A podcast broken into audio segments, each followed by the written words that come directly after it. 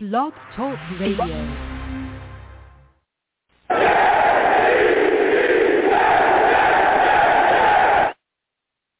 What's going on, folks?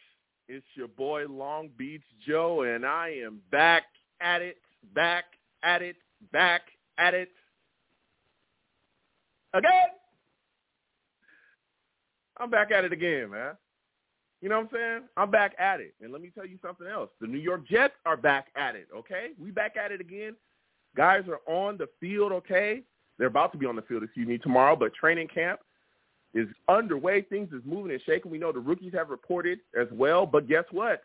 Veterans report today. Guys have shown up. Becton, all these guys, right? We also got guys coming off the PUP. You know what I'm saying? We're going to be discussing that too. Guys are going to be practicing in full tomorrow. I'm telling I'm hyped up. I am fired up. I don't know if everybody else is fired up, but camp is here, and I'm hyped, man. Come on. I'm fired up.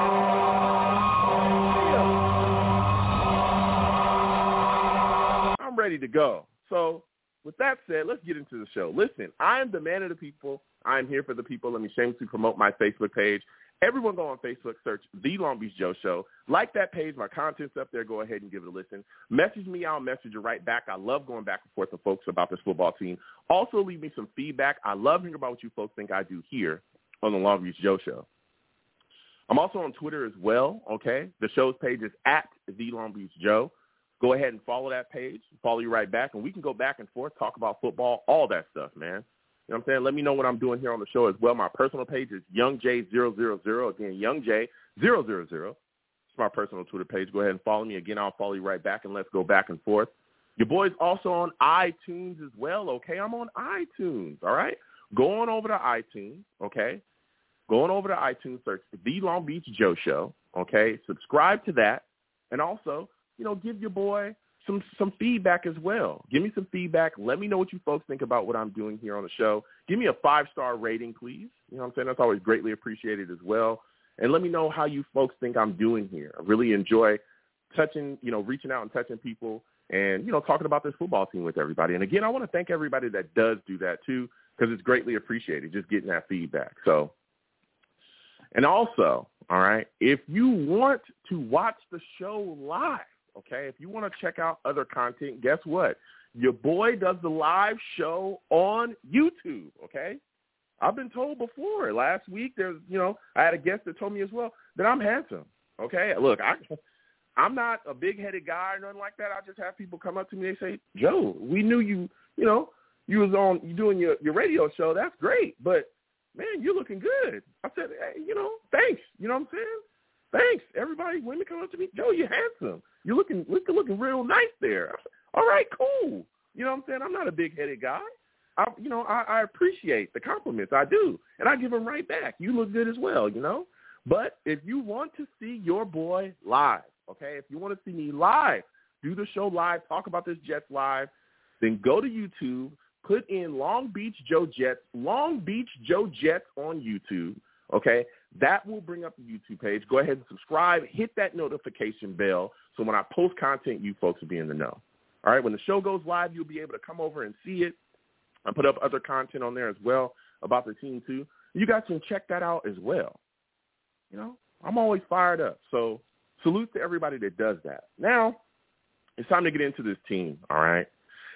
And boy, oh boy, do we have a lot to discuss. Salutes to all the savages in the chat, man. You want to know why I call my, my chat the savages? Because they're.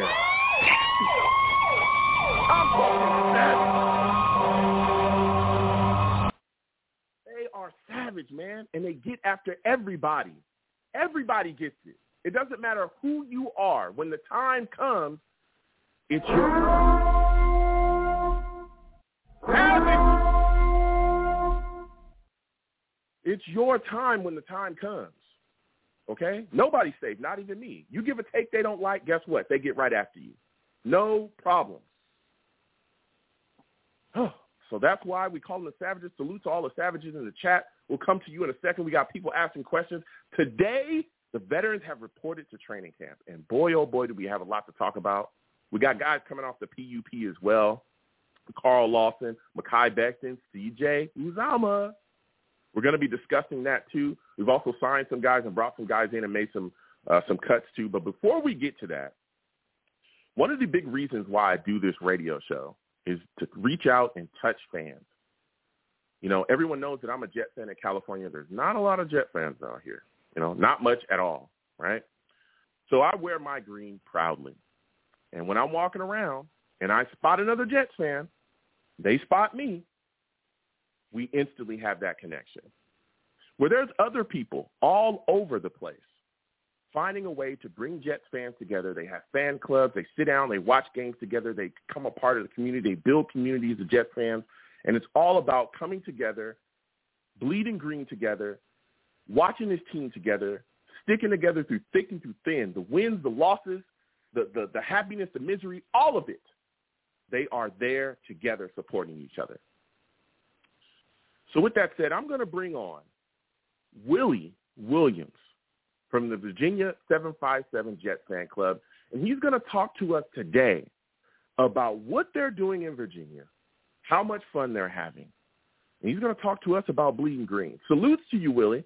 I want to thank you for coming on the Long Beach Joe show today. How are you feeling, my friend? All right. What's going on, Joe? Thanks for having me. Hey, man, it's it's thank you for coming on. It's always good to speak with you. Listen, Willie, I want you to share with my audience what made you become a New York Jets fan. Yeah, that's funny. All right, so all right, so basically, um, I'm from I'm originally from um, Long Island, New York, and we moved to Virginia. And so my dad was always a diehard Cowboys fan. We always, you know, so I grew up, you know, being a Cowboys fan. But then mm-hmm. right towards the end of the dynasty, um, I needed something new because they, they just kept winning. It was getting annoying. So then Keyshawn Johnson was my favorite player in college at the time, so he just happened to come to the Jets. I started doing the research on the Jets. And I was like, wow, okay, they're the underdogs. And I've been riding ever since. That was 1995, I believe. Yeah. Okay. 1995. Okay. It's, yeah, so we've been, you know, been through all the ups and downs and all that. Yep. Yeah, Willie, it is always interesting to hear how people become Jets fans. I, I again, I hear from different stuff. You know, again, I became a Jets fan from watching the Monday Night Miracle. That was the first Jets game I watched. I was really young, and I just said, man, I got to follow this team. I got I got to figure out what makes this team tick. Why, you know, right. how do they just continue to battle and fight? There's other people, you know, that talk about, hey, you know, my family they were all Jets fans, and I was growing up, and you know we watched football together, and I was thinking, what team do I want to root for? And they said, hey, you don't have to worry about that because you're going to be wearing a green jersey whether you like it or not. You know what I'm saying? So some people became Jets fans that way. right. Yeah, it is just great to hear your path uh, to becoming a fan. Now, we talk about you being a Jets fan, but can you talk to us about how did your fan club come about, man? Okay, so we already there was already a uh, fan club in you know the Virginia Beach area. Shout out to the uh, the Virginia Jet fans. Um, you know, I'm still a member mm-hmm. of them as well. Um, but I'm on the um, I'm more on the peninsula side, so there's really nothing going on on that side.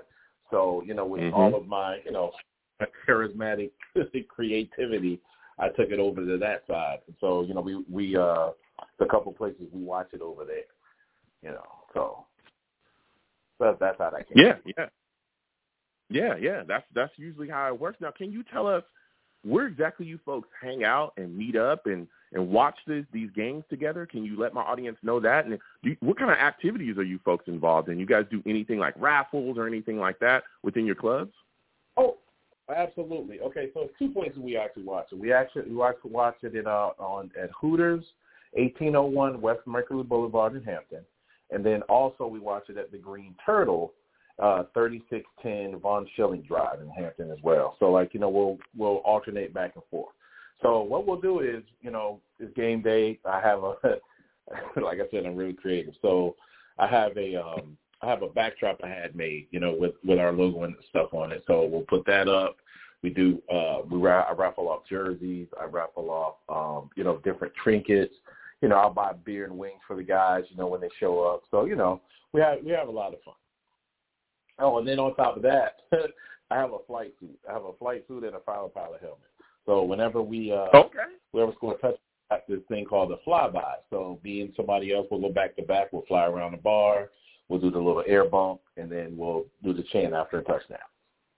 okay, it's pretty okay. fun talking about right there. That's what I'm talking about right there. You really bringing it to the table there, Willie. I like that. I like that. Now, Absolutely.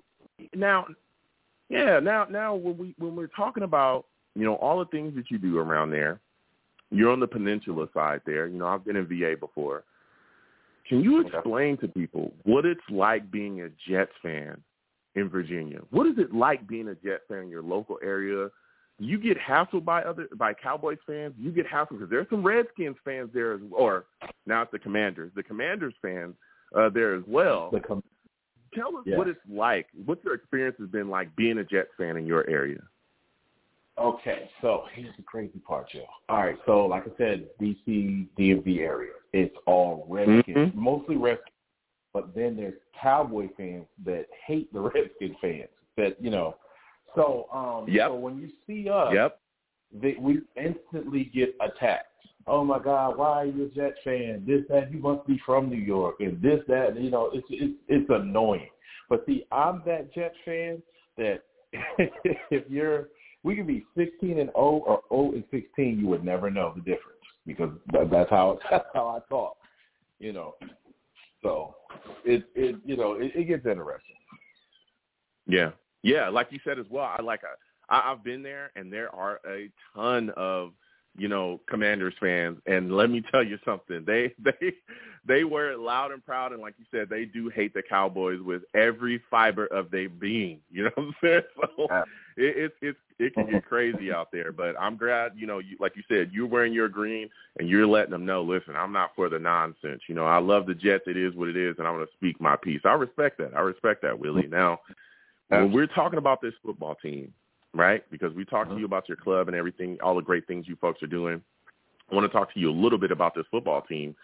When you look at this team, man, and you look at the the the changes that have been made, what are your thoughts on Robert Saleh and Joe Douglas, man? How do you feel about some of the things that they've been able to do here? Okay, so I'll start with Joe. All right, so with Joe, like I mean, like he put together a masterpiece in Philly, and you know it won them a title. Um, I have never been this excited about the Jets since probably when Mark Sanchez played because because they they actually put together what we needed. He addresses what we need, and I love that. So it's like Yeah. when we had the draft, it was like, oh my God, like we have a shutdown corner again. We have, you know, all pro running back. We've got an all all everything receiver. Like I mean, it was just it was just incredible. Like we were just going crazy at Hooters when they started, you know, the first round draft. Um, so Mhm. like I just they'll keep up the good work. And as far as Robert Mhm. goes, it's like, you know, second year, I think he just has to get his feet wet, and I think he's going to do great things too because the, the team loves him. I mean, even when in San Francisco, everybody loved him. They were sad to see him go. So I've, I've never seen anyone like get upset when somebody leaves. So I'm like, okay, so I feel like we got a good guy here. So I think by like you know this year and next year, trying to figure it all out, I think we can do like extraordinary things. Yeah, yeah, and and even talking about Robert Saleh, some of the things that you talked about, Willie, it wasn't just you know the players from San Francisco. We saw them, you know, reach out, Richard Sherman, all those guys coming on and being, you know, sad to see him go. But there was other players around the league saying, "Hey, the Jets got it right.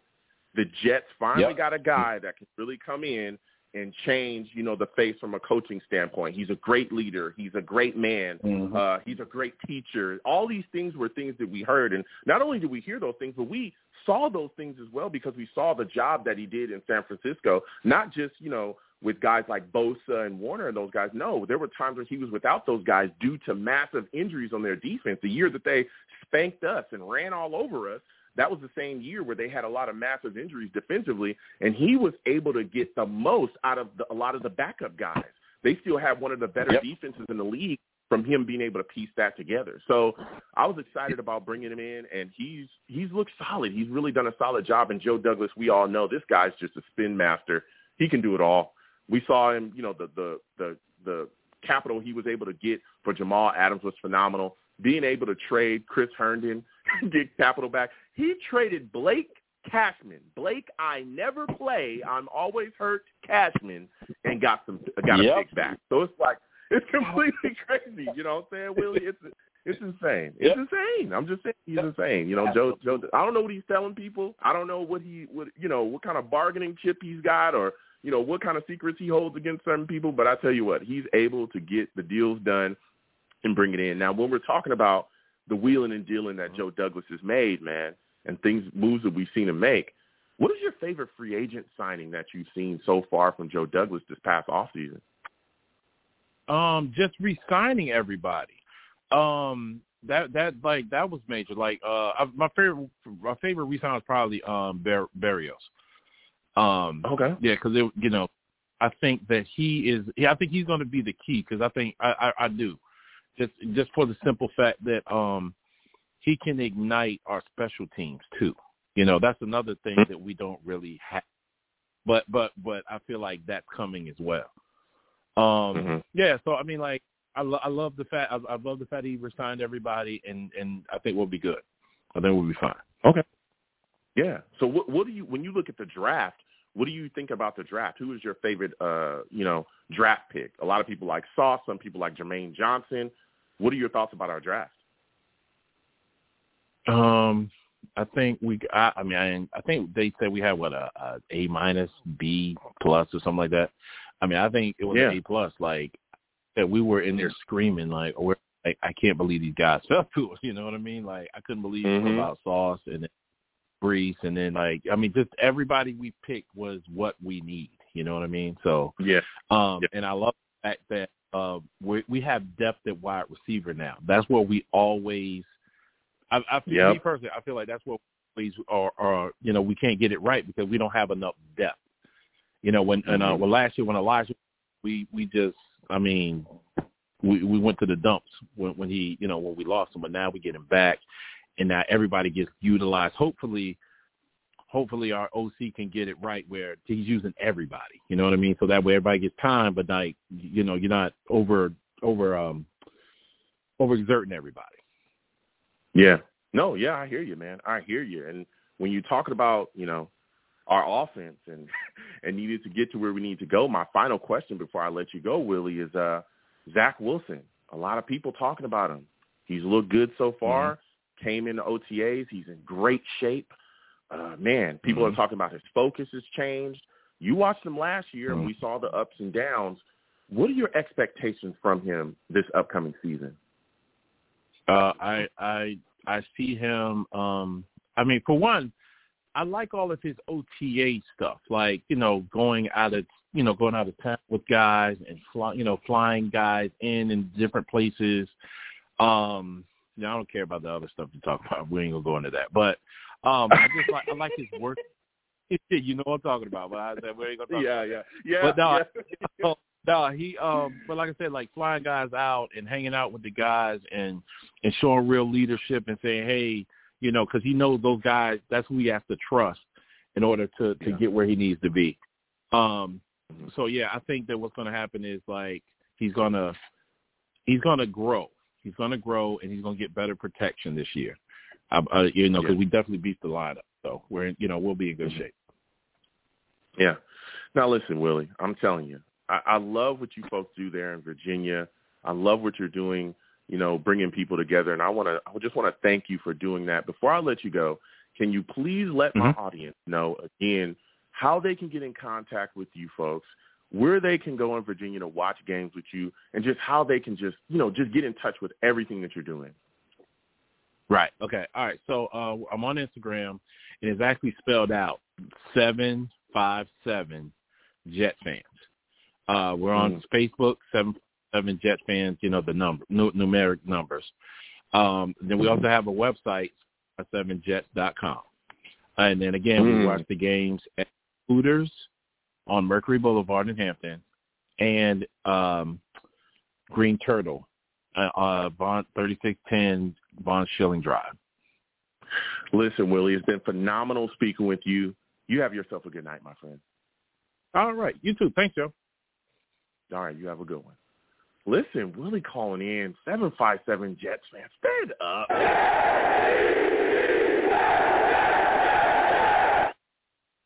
Man, again, if you are in the Virginia area, please get in contact with the 757 Virginia Jets fan club. They do phenomenal things as you just heard Willie come on and just give us the whole breakdown of how they're handling business out there. I, I really, really love what they're doing. And again, I want to salute salute to Willie and thank him for coming on and sharing his, uh, you know, the information about his club and everything he does. And he's a super knowledgeable Jets fan, knows the Jets back and forth. So now we're going to get into the show because we've got a lot to discuss. I'll get to the callers in just a second. Colin, Angelo, Chris, Jeremy, we'll get to you in a second. All the other callers as well. We'll get to you in just a second. But we got to talk about this, okay? Because it is training camp time.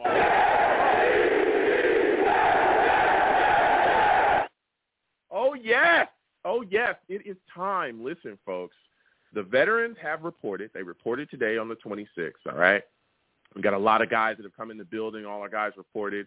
Again, you know, we had all of them. You know, we saw Becton. He looks good. Carl Lawson, you know, Zama. All those guys are in the building, right? So with all of those veterans reporting, right, because we don't have no issues, uh, the New York Jets have now activated Mekhi Becton, Carl Lawson, C.J. Uzomah off the pup list.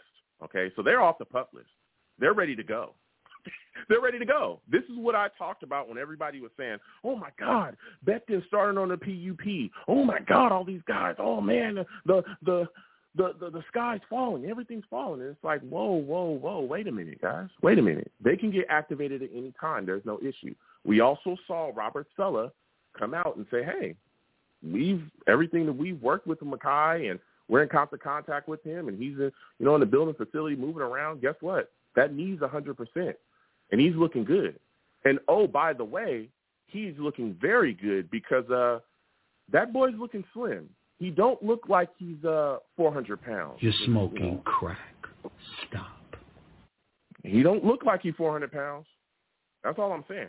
I'm not, you know, I'm not saying nothing. I'm just saying that he don't look like he's 400 pounds. Here we go. Because I told people that he was going to be in shape. I told people that he was going to be motivated, just like when he was standing at that podium with the big bus shirt on, right?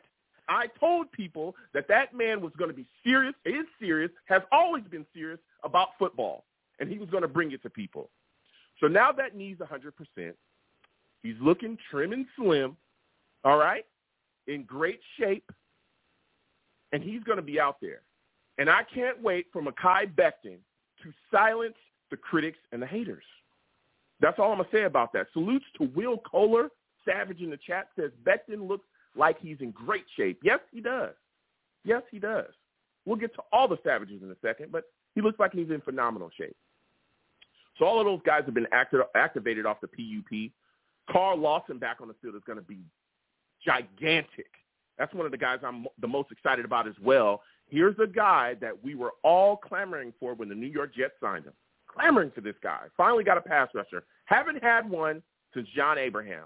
This guy's back on the field now, off the PUP. He's going to go do his thing. We'll see what, how they handle him at practice. But I'm telling you, if Carl Lawson is 100, 100% ready to go, he's going to be a beast this year as well. He's an added piece that we've always needed. This defense is going to look tremendously different with him, Jermaine Johnson, and a pass rush.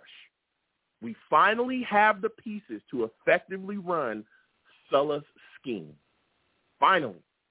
The New York Jets have needed pass rush for years, and we finally got it. We're no longer, you're not going to have 40 years to throw the football. We don't have to throw the kitchen sink at you every single time with a blitz to get to you now. We're going to have guys that can come off the edge.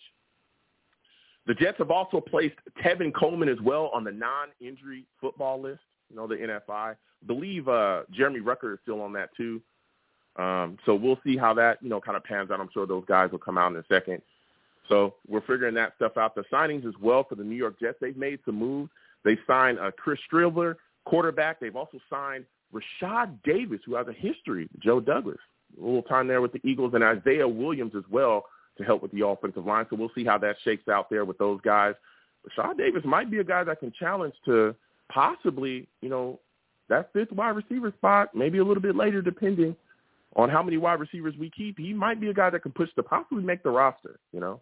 They also released DJ Montgomery and Craig James and also uh, Drew Sama as well, offensive lineman. So those guys were moving on from them. We'll see how things shake out. But I am so fired up about the New York Jets training camp, everything we got going. We've seen a lot of talk from Quinnen Williams as well, talking about how he's excited for the season. He's in some of the best shape that he's ever been in. He's excited about this defense and where they can go. He thinks sky's the limit here, but he wants to make sure, you know, everybody's in shape, everybody's ready to go, and everybody's focused on a weekly basis. So it was great to hear from him. We also heard a lot from Alijah Vera-Tucker, man. Let me tell you something. This kid, Alijah Vera-Tucker, is something special, okay? He's something super special because not only is he a phenomenal lineman, but he puts the work in to be a phenomenal lineman. We heard him talk about his work with Laken Tomlinson in the offseason, went up there and worked with him as well. You know what I'm saying? Went up there and put in some work, picked his brain about the position, what he what he needed to do, what how he could get better. You know, him and Laken definitely fed off of each other, so that was phenomenal to hear. He also talked about Mekhi Becton as well, coming in looking phenomenal, looking like he's in great shape. He said with Becton on this line, I'm telling you, it's going to be something scary for week one. It's going to be something scary this year. You got Becton, you got Laken Tomlinson, you got Alijah Vera-Tucker, you got George Fant when things kind of pan out with him. I'm telling you, this is going to be a different year. And this is all about, again, continuing to build with Zach Wilson. He's going to be protected this year. Now he'll be able to have the time to dissect defenses and get the ball to where it needs to go, helping him to grow and ascend as a young quarterback within this league. Let me tell you something. I am fired up, guys. I am hyped because this team, and we've heard it from multiple players. There's so many players on this football team, veteran guys, guys that have been in locker rooms, guys that have guys that are coming have come from other places that were winners, and they're talking about the playoff expectation is here. We don't want to settle for less than that. Braxton Berrios came out and said, "Listen, it's playoffs, and if it's not, we're going to be disappointed." Mosley said some some of the same things. Look, I'm looking at it. I'm saying, hey, we need to make the playoffs. It's time for us to make a push. This is a different time. This is a different Jets team. We're coming out and we're not taking any mess, man. We're taking none of it. Playoff. Playoff time. A lot of expectations. A lot of talent. It's time to go. So I'm gonna get to the line. 515-602-9639. 515 6029 is the number. Call in. I am taking all calls. I'm fired up. I'm fired up. It is time. It is our time. So we'll get to these lines. First caller I'm going to go to is my guy, Angelo. Angelo, I'm coming directly to you. Chris, Colin, Jeremy, I'll come to you in a second. Angelo, salutes to you, my friend. I want to thank you for calling into the show. Listen, there's a lot of discussion, a lot of things going on. I'm going to get straight to it with you. You got Becton showing up. He's looking like he's in great shape, right? He's been activated off the pup. What are your thoughts about him in this left tackle position? Do you think he takes it? Yeah, looking really good, man. I saw the photo of him today, man. What a beast! I mean, he, mm-hmm. 400 pounds. It, it's muscle. It ain't fat. It ain't fat. and you could tell he's been working out because you know what? I I um I tore my Achilles a couple of years ago. and I want to get back with Carl Lawson on that, but um that mm-hmm. was when I got in the best shape of my life because you are constantly rehabbing. So uh, salute to Carl Lawson and Mekhi Becton because you got nothing else to do but work out. And uh, I'll yeah. tell you, man, it looked like he has been doing it. You know, everybody had skepticism and what he was doing on the off season, but man, I'll tell you what, sometimes it's better to get away and, and do what you got to do because you know what, if it's working, it's working. And, and I like what I see, and, and he's looking like he's going to get a payday. He's going to get paid. Yep. Yeah, yeah, he does. I'm telling you, he looks phenomenal. He looks phenomenal, and I told people I think he's going to silence so many people this upcoming you know season. It's going to be completely ridiculous. But talking about silencing things, right? We're going into training camp. We got full practices coming. There's a lot of critics that have come out in the past talking about Zach Wilson too, talking about what he could bring to the table possibly, right? What he's going to be able to do. What are you? What are your expectations of Zach Wilson in training camp? Do you think that this is where he starts to set the table, you know, to get into the season and really get things cooking? You know, I, I hope so. I feel like if there is one question mark with the team, it's probably him because we really don't know what we're going to expect. You know, you saw some immaturity in the off season, and uh, but you also saw some uh, how so some discipline because how so? He, well, you know, with the whole you know all the gossip and the oh, cheating the, uh, scandal the or whatever. Okay. Yeah, okay. it's, it's can, just, can I can I say this though, But, you know, Can I can I, I, say this though? thing, man. Go go ahead. Go ahead. can I say this? That that off the field stuff, and I don't I don't, I don't want to get into it because again, a lot of it is rumors, right? That that off the field stuff is Yeah. off the field stuff. People talk about the the immaturity with that situation. Again, that there's a lot of rumors, a lot of stuff we don't really know. I, I I'm not even interested because what we did see was the maturity of him coming in in unbelievable shape. That guy is lifting for real, for real. Right? We called. We came. He came in. We're seeing, you know, the coaches talking about how beefy he is, how great he looks. We're also hearing a lot about his, the the ability to execute the play calls that are out there for him. Right? We're constantly hearing those things. We heard Mike LaFleur come out and he talked about how the focus is different with Zach Wilson. It's a different focus. It's not the same as it was. He's understanding things faster. He's dissecting defenses. He's figuring things out. When I call plays in the huddle, right? He's not even. He doesn't even really have to pay attention too much because he already knows what I'm calling, where I'm going, what I'm doing, and he's able to come out and get the job done. We heard from Zach Wilson's own mouth. Look, in the off season, I'm preparing. I, I prepared not just my body. I'm not just physically, but mentally as well. I'm I'm watching. I'm watching tape to figure out, hey, this is what guys are doing against defenses that give us these certain type of looks and systems that are similar to us offensively. And I'm I'm utilizing that, and then that helps me to destroy other football teams. To me, that is growth and maturity. To me, that is what we're looking for in our franchise quarterback that we think he is, right? That shows me that this guy's going to be able to bring to the table because he's getting himself prepared fully. I mean, What more do you want from me? What more do you want from him, Angelo? What more? No, you're right, Joe. And he, like I said, he's 22, 23 years old. He's a kid. So again, you work hard, you play hard. Um, what you can see from Zach Wilson is he's a go-getter. You know, he's confident, good-looking. Mm-hmm. Uh, he attacks the playbook. He attacks the film. Um, he he wants more. I think he's one of those kids that uh, almost like ADD, where he's just constantly got to have to do something and constantly, uh, you know, stimulating his brain. So I, I agree with you 100%. You can see he put in the work because you know he wants to show a good face, and um, Yeah. you know he's going to be the leader of this team, and you can tell he's working for it. Like I said, we were all young at one point. We all did things, and you're right. That's off the field stuff. We don't have to worry about that. But but I am proud of the kid. Um, I will tell Yeah. you, having a young quarterback. Let's look back at the last couple ones that were successful. Russell Wilson, Ben Roethlisberger coming in the first couple of years. Mark Sanchez coming in AFC Championship games. Do we think Zach Mhm. Wilson is that guy? So, you know, it's really hard to build around a young quarterback, and it's got to be the right fit. It's not just the talent; it's got to be the fit. There's plenty of players that came out uh, with talent. JaMarcus Russell that, that went to a system, that went to a team, and just failed. Um, you know, JaMarcus Mhm. Russell went to the Patriots, who knows what would have happened. So I, I think um, when you look at it, it is the right fit for Zach Wilson, the right environment, and and and he's got to, like I said, he's got to prove it. And I feel like, you know, if something doesn't work out with this team, it- it's it's got to be the coaches. The coaches are definitely on the hot seat this year.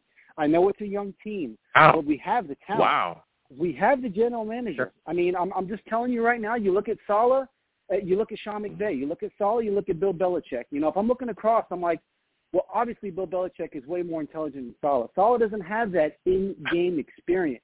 He's a player's coach. Um, I want to see more from Saleh. I want to see him out coaching other coaches. We haven't we didn't see that last year.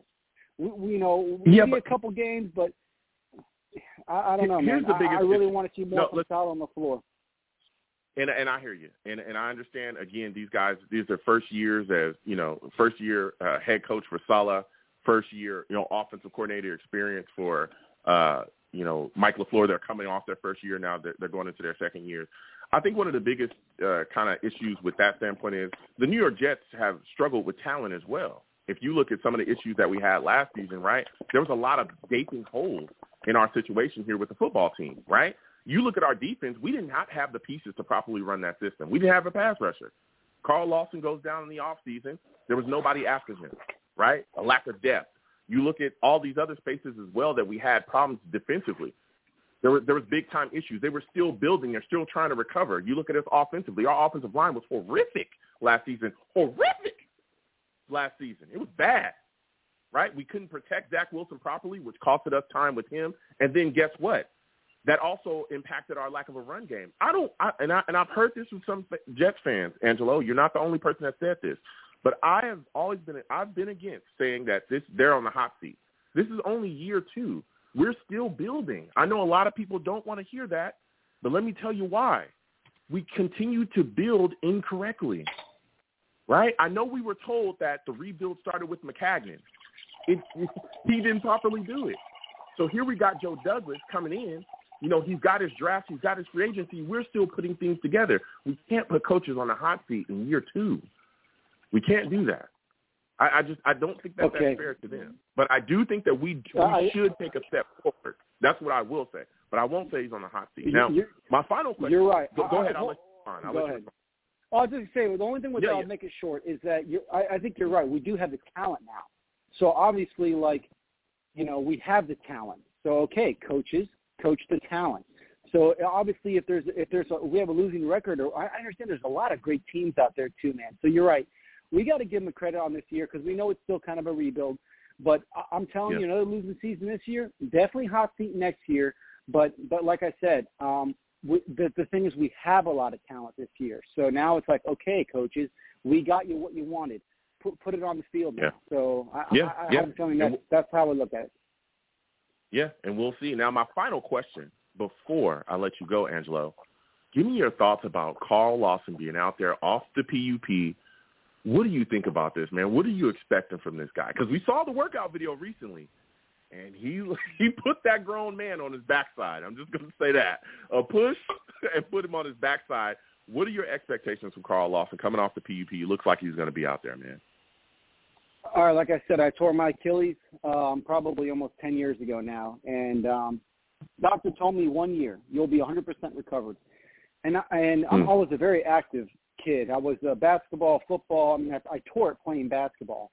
Um, Mm-hmm. you know, I was a gym rat. So um, I hit the gym, and I would say probably around. I mean, I was on a scooter for a little bit. Probably around the the six, seven, eight month mark is where I got my confidence back. I think the eight month mark is like, okay, I can actually start going out running, uh, doing whatever I can. I, I was well fully 100% recovered before the year. And, and just imagine what Carl Lawson has had, you know, not you know, compared to what I had. So I, I can tell Yeah. you right now, he is 100%. Now with my Achilles, I, I, I, to be honest with you, I, I don't think I really feel it much more. I, I- I kind of forget that it that it happened. You know, I did, like I said, 100% recover. Um, every now and then, you know, you get a little sore. So I, I expect Carl Lawson to play. I expect him to miss a lot of practices this year because of the soreness. Um, he's probably going to be Mhm. sore after the games. Um, you know, but but it's all mental. You know, it's mental because you know what, it's healed. It ain't it ain't going to tear again, or, or obviously, God forbid, I, I didn't play football like he did, but um, he if he's looking good, he's feeling good, he's going to play. And like I said, we we're going to have to give him a lot of rest. So Jermaine Johnson wants to step in there, and uh, I think you got to you got to play Carl Lawson smart. You can't you're not going to play him every down. He's not going to be an every down type of guy. He might just be a situational pass rusher for a little bit. Um, or I think just to kind of get his feet wet, and then uh, we'll see how it goes. But like I said, you got to really take care of it. And his Achilles is gonna it's gonna be sore. He's gonna have to do a lot of massage. Um, but um, as long as he rests, you know, eats right, hydrates, um, he'll play. And, and you know, I don't know if he's going to be a superstar like like we thought, but I could see him having ten sacks this year in a situational role if that's what if that's what we're going to do with him. Uh, there's no Yeah, reason I mean- to rush him back. You, Yeah. you know. Well, I, like you, we'll see what happens. Out, you know, again, Carl Lawson, he's in phenomenal shape. That dude looks like an action figure. It's like something out of a movie. He's just ripped. it's insane. But I hear what you're saying, Angelo. I want them to be cautious with him as well. But again, he's off that PUP, and I'm pretty sure that they check things out, and his his workouts have been phenomenal. So on your way out, Angelo, okay, give me the name of two players.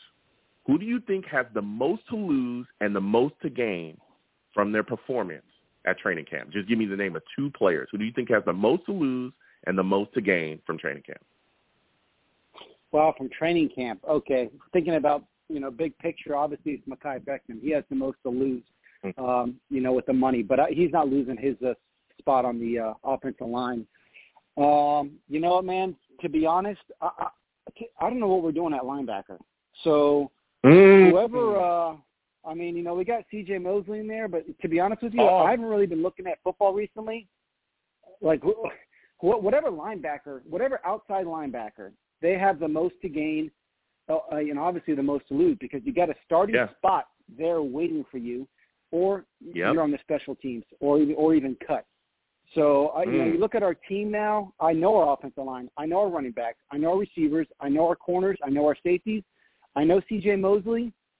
I, I know we drafted two last year, um, Nigel Dean and uh, those guys. I mean, I, I, I don't know. I don't know what we're doing at outside linebacker. So Nigel Dean, if he's he, if he's the guy we thought, if he's going to take that, start, is he? I, I don't know. I don't think he is, but we'll, we'll see what happens. Yeah. Whoever's going to take that outside linebacker spot has the most to gain and also has the most to lose because it's just. uh and obviously, you know, you could think about one of the wide receivers because we got a stacked receiver room too. So Yeah. there's a yeah. starting spot for I mean- someone out there, or that's it. Special teams. Yeah. Listen, Angela, I want to thank you for calling in, friend. I'm going to get back to these lines. The lines are hot. We're going to get back to the callers. Salutes to you. Thank you for calling in. You have yourself a good night, my friend. Thank you, sir. You too, Joe. Bye. Listen, Angelo calling in with some heat. You know, I, I didn't agree with them with saying a uh, that the coach was on the hot seat. Neither did Dark Soldier. Salutes to the savages in the chat. Dark Soldier in the chat says, uh, "No way the coaches are on a hot seat. It's the second year for Pete's sake." Yeah, you know, I've heard other Jets fans say that as well. I've heard them say it. I'm telling you. Salutes to Dave in the chat as well. He says, "Just getting in. Happy to see that we added Rashad Davis uh, for the return competition. Yes, Rashad Davis is also can does does some kick returning and some depth. And he also says that Carl Lawson should be registered with the Department of Defense. Salutes to the savages in the chat, man. They get after it. Salute. So listen, we're gonna keep getting to these lines again. Five one five six zero two nine six three nine. Five one five six zero two nine six three nine is the number. Call in wherever you're watching me from. Please subscribe if you have not subscribed, or if you have subscribed, hit that notification bell. Please subscribe if you have not subscribed. Also, if you'd like to give to the platform, the super chat is there. If you don't want to hit the super chat, Cash App is at the bottom of the screen. Please give the stream a thumbs up as well. You know what I'm saying? Share it with your friends and your family across the social media. It's always greatly appreciated. So we're going to get back to these lines. Again, 515-602-9639. 515-602-9639 is the number. Call in. Next, we're going to my guy, Chris. Chris, we're coming directly to you. Jeremy Collin, you'll be next. Salutes to you, Chris. I want to thank you for calling in. Listen, Chris, Carl Lawson is off the PUP, my friend. Give me your thoughts. What are your expectations of him, man? Carl Carl Lawson is going to be a uh, going to be a problem this year. He's in the, he's in the in the contract year. You're going to see something you know Jet fans have been seen before, man. This guy's going to be Mm. a monster. So I don't know what the last you know be. uh You know I don't know. I mean this guy is this guy's going to you know do some real real damage to quarterbacks. Mm-hmm. So Yeah, I don't know I what mean, people are talking about in terms of. I mean, this guy, this guy is just like, uh, you know, it must have killed when you off a year in the National Football League and you're seeing your team not, um, not performing. You hurt, you know, it, it does something to you, man. So you know, it looks like Mhm. he turned his uh, pain into passion, and he he's gonna make his body a fortress so he can't get hurt. That's what it looks like. Yeah. And I, I think he made his body a fortress. Man, You know, I'm, uh, I keep telling people he looks he looks like he's from a movie. Like he he, he literally looks Yeah, like an man. action figure. This dude is bulked up and he's cut up and he's ripped, man. And I'm telling people, him being back, he's 100 Yeah, percent this year. out, him and. Jermaine, Johnson, yeah, him and Jermaine Johnson on this line. It's just going to absolutely cause so many problems for opposing offenses. They're just going to be able to get pass rush and get pressure and hurries, and that's going to really help our defense. Now, when you look at our defense Exactly. again, training camp is here. Everybody's fired up. When you look at our defense, what position battle are you looking forward to the most as training camp continues to pan out?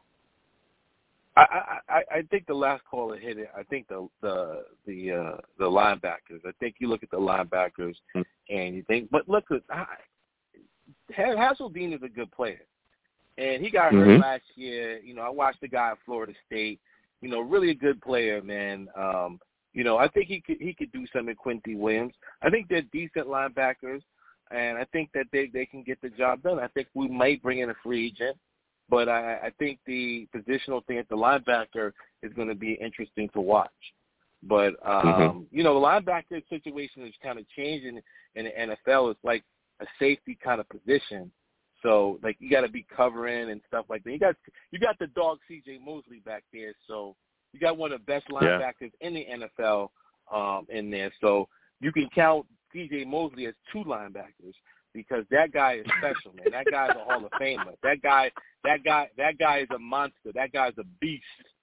I don't know what people talking about cutting this guy. He makes too much money. This guy is a just as good as as uh as any linebacker you've seen, Urlacher, all of them. That's C.J. Mhm. Mosley, man. He is a monster. Wow. Okay, you Yeah. got one of the best linebackers in the NFL. So people talking about linebacking corps is not great. Well, you got one of the best linebackers in the NFL, definitely top ten. So Yeah. you know what I'm saying. So I mean, you you know you can't have everything. You can't have an all star at every position. That's not the NFL. That's that's basketball. yeah, you know, when you look at our linebacker position, it's, it's interesting. A lot of people are bringing this up. I've talked about it as well throughout the off season. Like you said, Quincy Williams, another guy that really showed flashes. Yeah. I'm excited for him this upcoming season. A lot of people thinking that he's going to have a Pro Bowl season this upcoming season. It's definitely possible. We Yeah. saw those flashes. Now with him kind of being the ipso facto guy on the other side of uh, C.J. Mosley. C.J. Mosley, who's phenomenal. But again, I think we also have to keep in mind that that that that clock is ticking on him. He's getting older.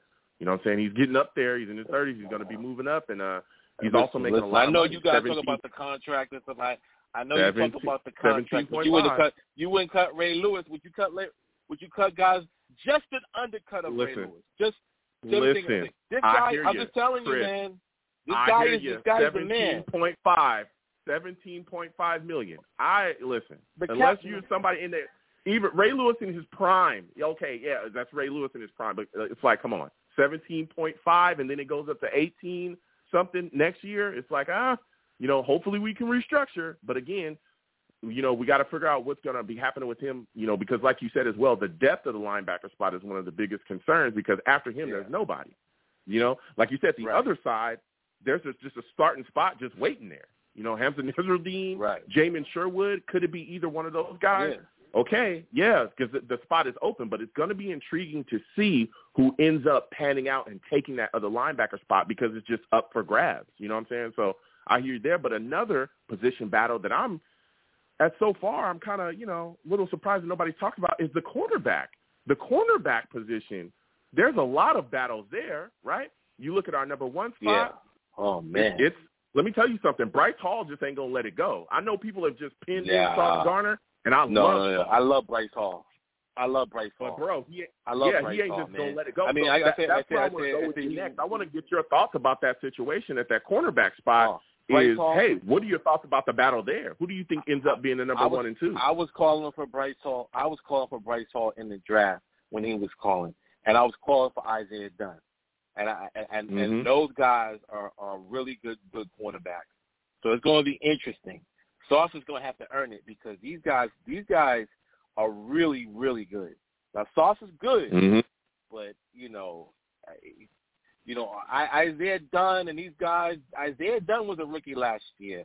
Uh, we got uh, some Mhm. other guys down there. We got a very good li- uh, cornerback uh, room over there. We got I, the deepest, and we we got some guys that can cover. Now we got a pass rush.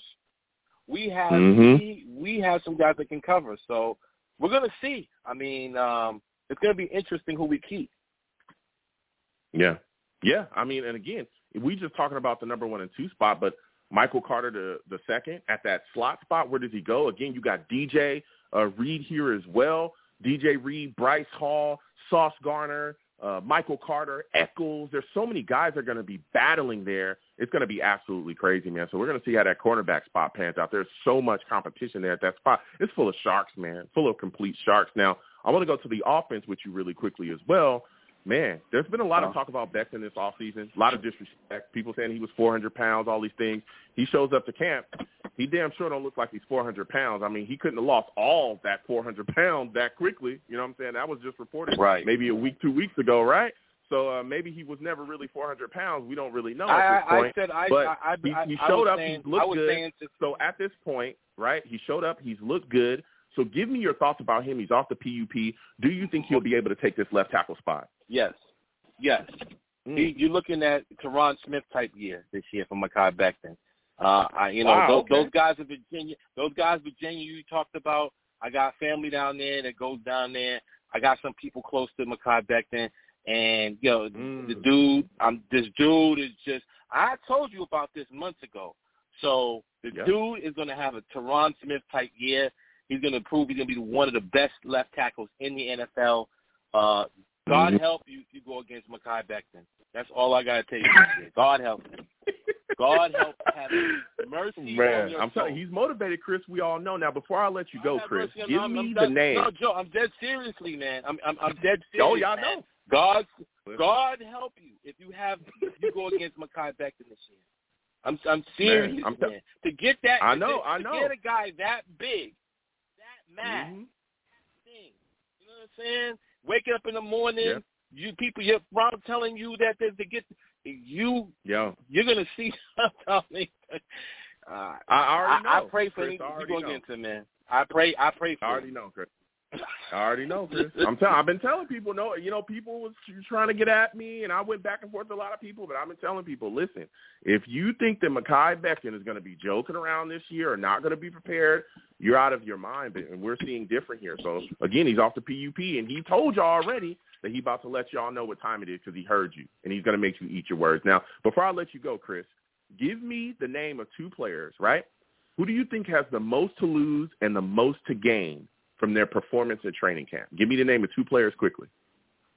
Lawrence Cager because uh, he's been killing it. Wow. Uh, Okay. you know, and and and he may sneak up on the team. Um, and the most to gain, I would say, is Quincy Williams to solidify this position Wow. the linebacker. Okay. Okay. Those are those are solid takes there. Listen, Chris, I want to thank you for coming on, my friend. You have yourself a good night, all right? All right, thanks a lot. All right. Listen, Chris coming on. Unique takes, unique takes.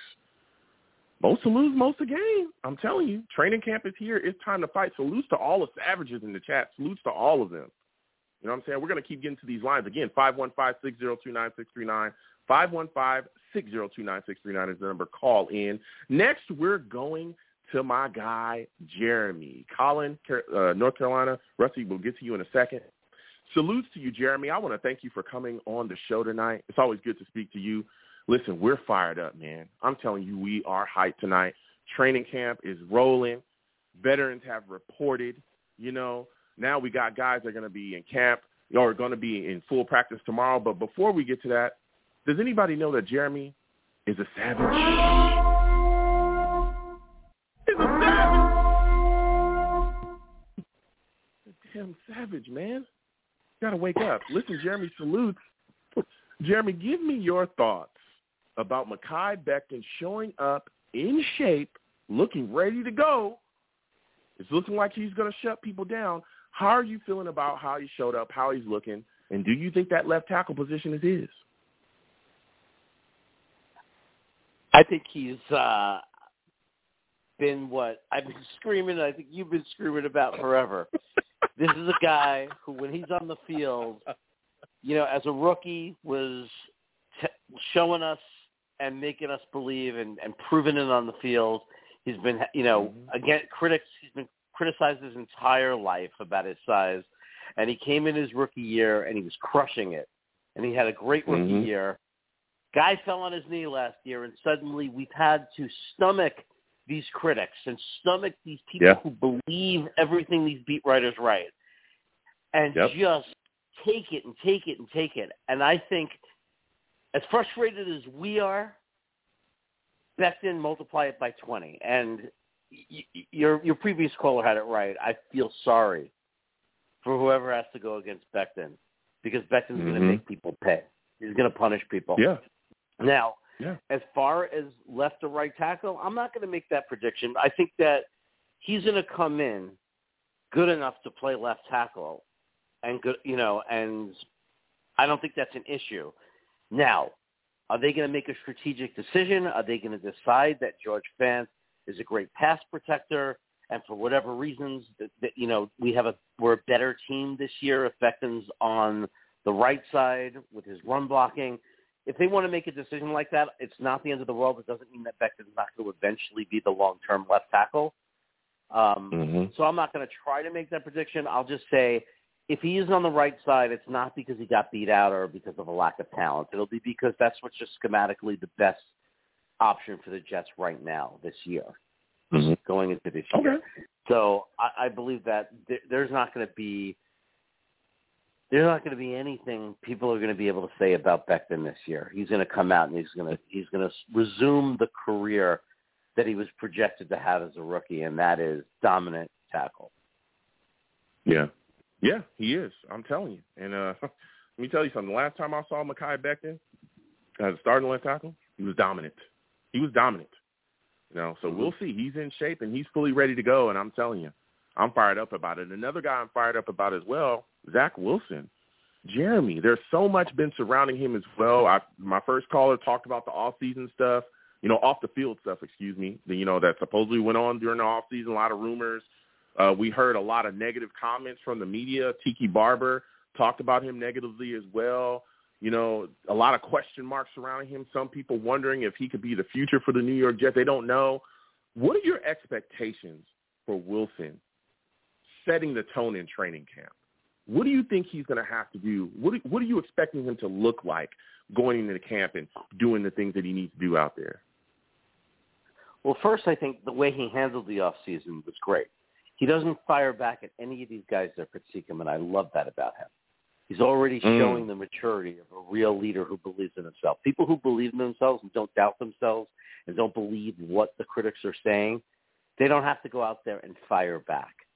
They don't have to go out Mhm. there and say, "Well, I'm going to," and say negative things about those guys, right? So right away, we're talking about somebody who's ma- looking like he's just maturing into one of those l- real, true team leaders, right? Like a Peyton Manning. Mhm. You know, when you look at when you look at the type of players, even like a Patrick Mahomes right now, when people critique him, you don't see him getting into these little petty war of words. He's a leader Yeah.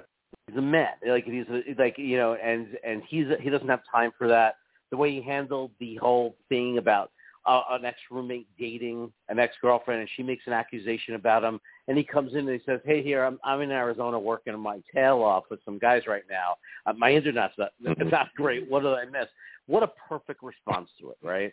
So that's leadership right there, showing his teammates. You don't get into it in social media. You don't fight with these people. You just take care of business. Mhm. So right away, I have more confidence in him than I did even last year because he's showing even more that this is going to be a true leader, like just as a human being.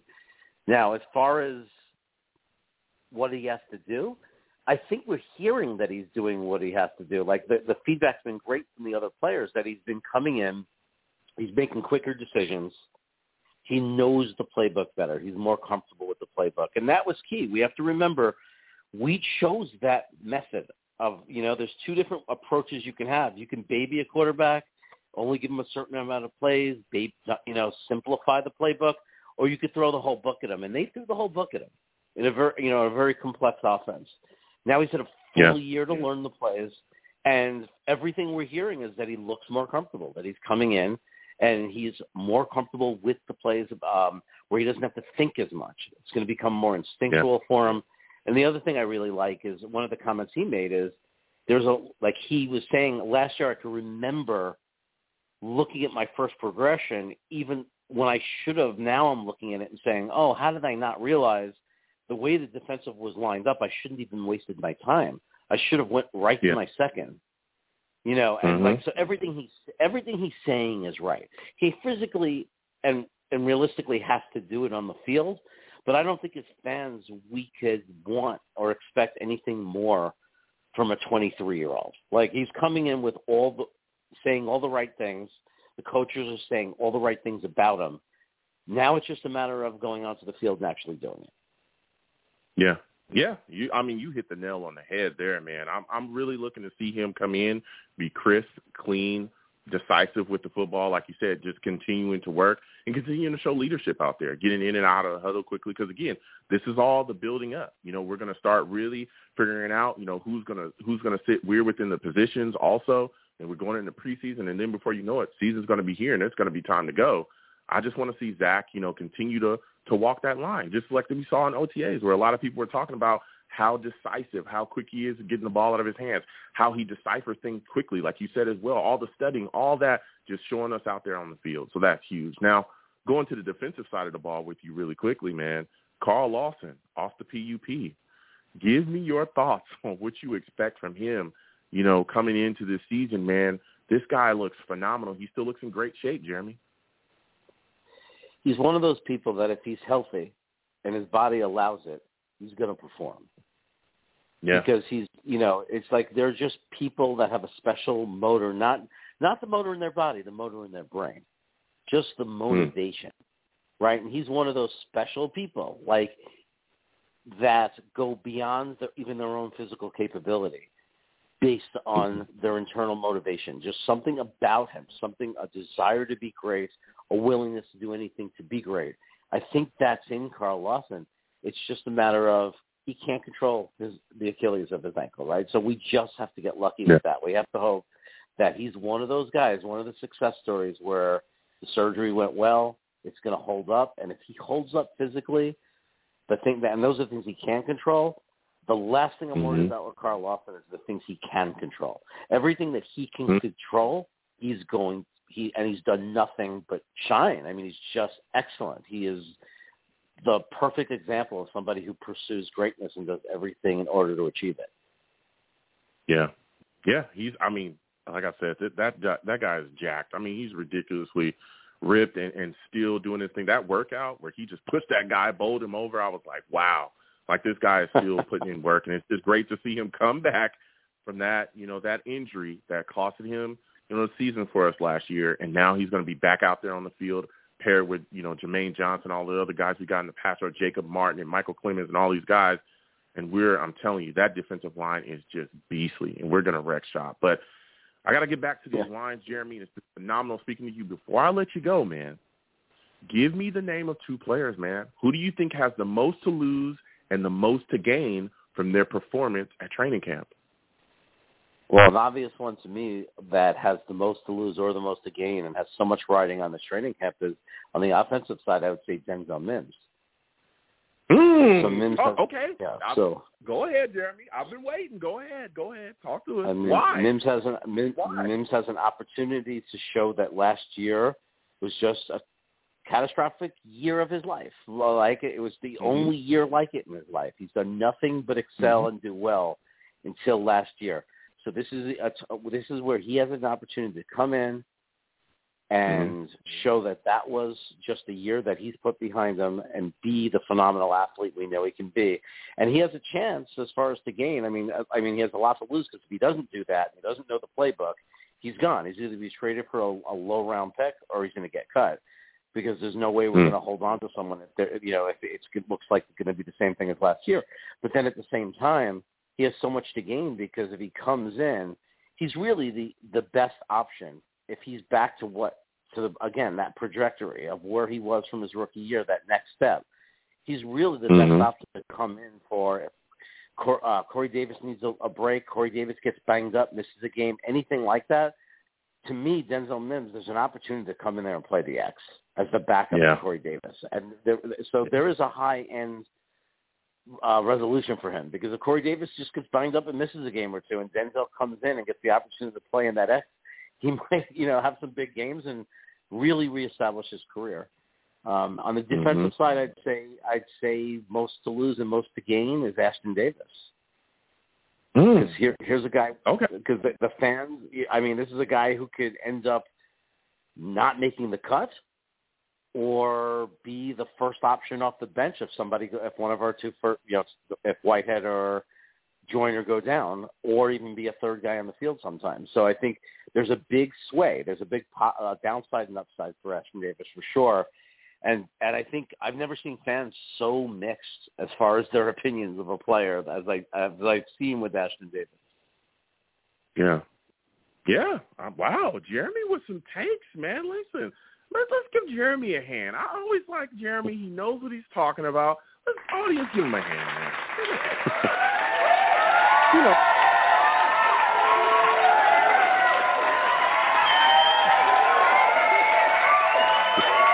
whoa, whoa, whoa, whoa. Look, I like Jeremy. I think he's a good guy, but I'm not paying you guys extra for clapping longer than you should be clapping. Okay, calm down. Jeremy's a great guy. He's great. I, you know, I like him a lot. He's cool. But you know, my the way my cash flow works, I'm not uh paying you guys extra. Okay, so just settle down. So listen, Jeremy, I want to thank you for calling in. I want to thank you for coming on the show. It's phenomenal to speak with you. You have yourself a good night, my friend. All right, take care, brother. You have a good one. Listen, Jeremy coming on, sharing his knowledge. We're going to keep getting to these lines.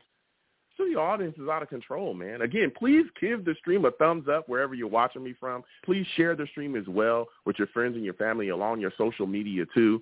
Uh, if you like to give to the program, uh, you know, the um, super chat's there. If not, the Cash App is there as well. Um, and, you know, anyone, if you have not subscribed, please subscribe uh, to the uh, stream as well. Please subscribe to the channel and also hit that notification bell, all right? So salute to everybody. My studio audience, y'all need to calm down a little bit. So we're going to get back to these lines. Again, 515-602-9639, 515-602-9639 is the number. Call in. Next, we're going to my guy, Colin. Colin, we're coming to you next. Carolina, Rusty, Steve, we'll get to you right in a second. Salutes to you, Colin. I want to thank you for calling in. Listen, Colin, we're talking a lot, man. Give me your thoughts about Becton coming into camp in shape. Things look good. What are your expectations out of him, and do you think he take that left tackle spot? Hello, Colin. Yes. Oh, this is not I'm sorry. Colin. Six one. I'm sorry. Six one six or six six one. Excuse me. Uh, give give me your take on that, my friend. Oh, um, I'm happy to um hear that um he's he's healthy. You know, all this all this bad reports just saying bad things about him. Now we get to see the Mhm. actual truth, and he's in great shape. And I can't wait to see him on the field, and hopefully he stays on the field. Yeah, hopefully he does, man. I'm I, look, look. I'm excited. I know a lot of people have talked about him, uh, had a lot of negative stuff to say about him, but let me tell you something. This guy's fired up. He's fired up and he is ready to go, and he's going to shut down a lot of nonsense that people have been talking about. Again, we've already seen people said he was 400 pounds. That man does not look anywhere near 400 pounds at all.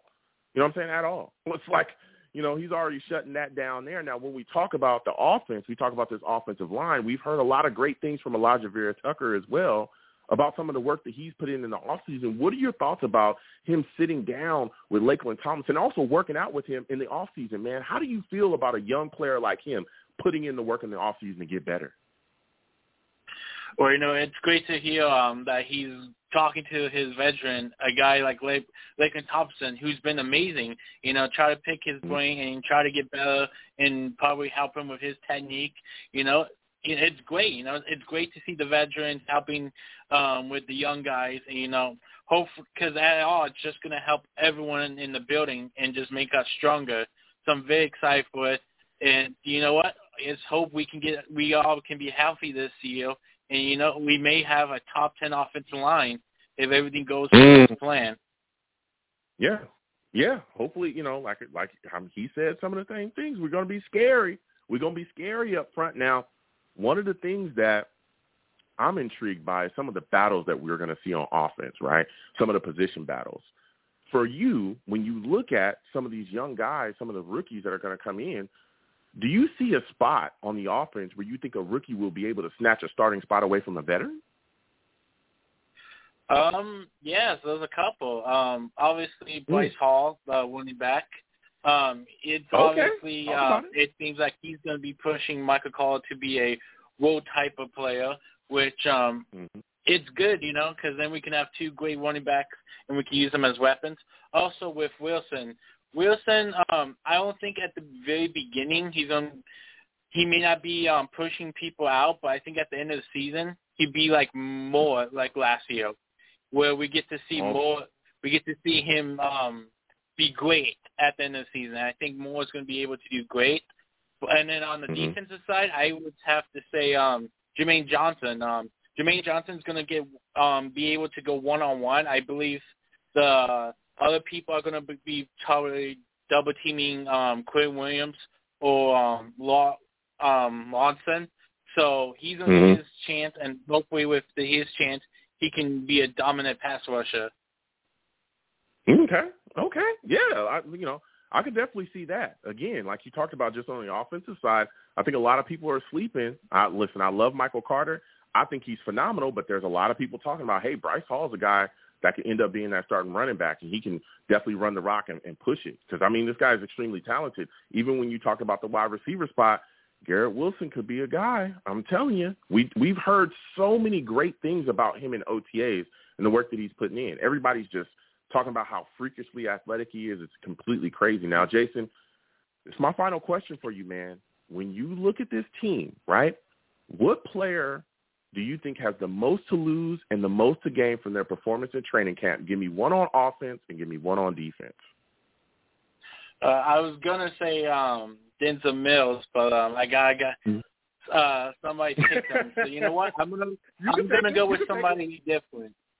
Nah, I got, I'm gonna make this more fun. I'm gonna say the most is Mike White, and the reason why I said Mike White is because Okay. he has he has the chance to um, show us this preseason and this training camp to show that what we saw from him last year when he we when we win against the Bengals and a couple of these other teams that he Mhm. that he can continue it and he could be survive a backup for the rest of his career and you know help Okay. us. He could be like the Nick Foles to the Eagles. Okay. So I'm hoping for that. So he has that much for that to prove. And then um Mhm. for defense, let's see. Um, I think Ashtyn Davis. This is his. He has to do something this year, or else I think he's going to be off the team. Wow. Okay. Okay. Listen, you are not the only Jets fan that I've talked to. You know, I'm a fan myself. I've gone back and forth with so many people, and they talk about the same thing that, yo, this guy Ashtyn Davis needs to pick it up or he might be packing up. you know what I'm saying? He might be up out of here. So, listen, Jason, you have gave us some solid takes. Studio audience, give Jason a hand, man. He knows what he's talking about. Yeah.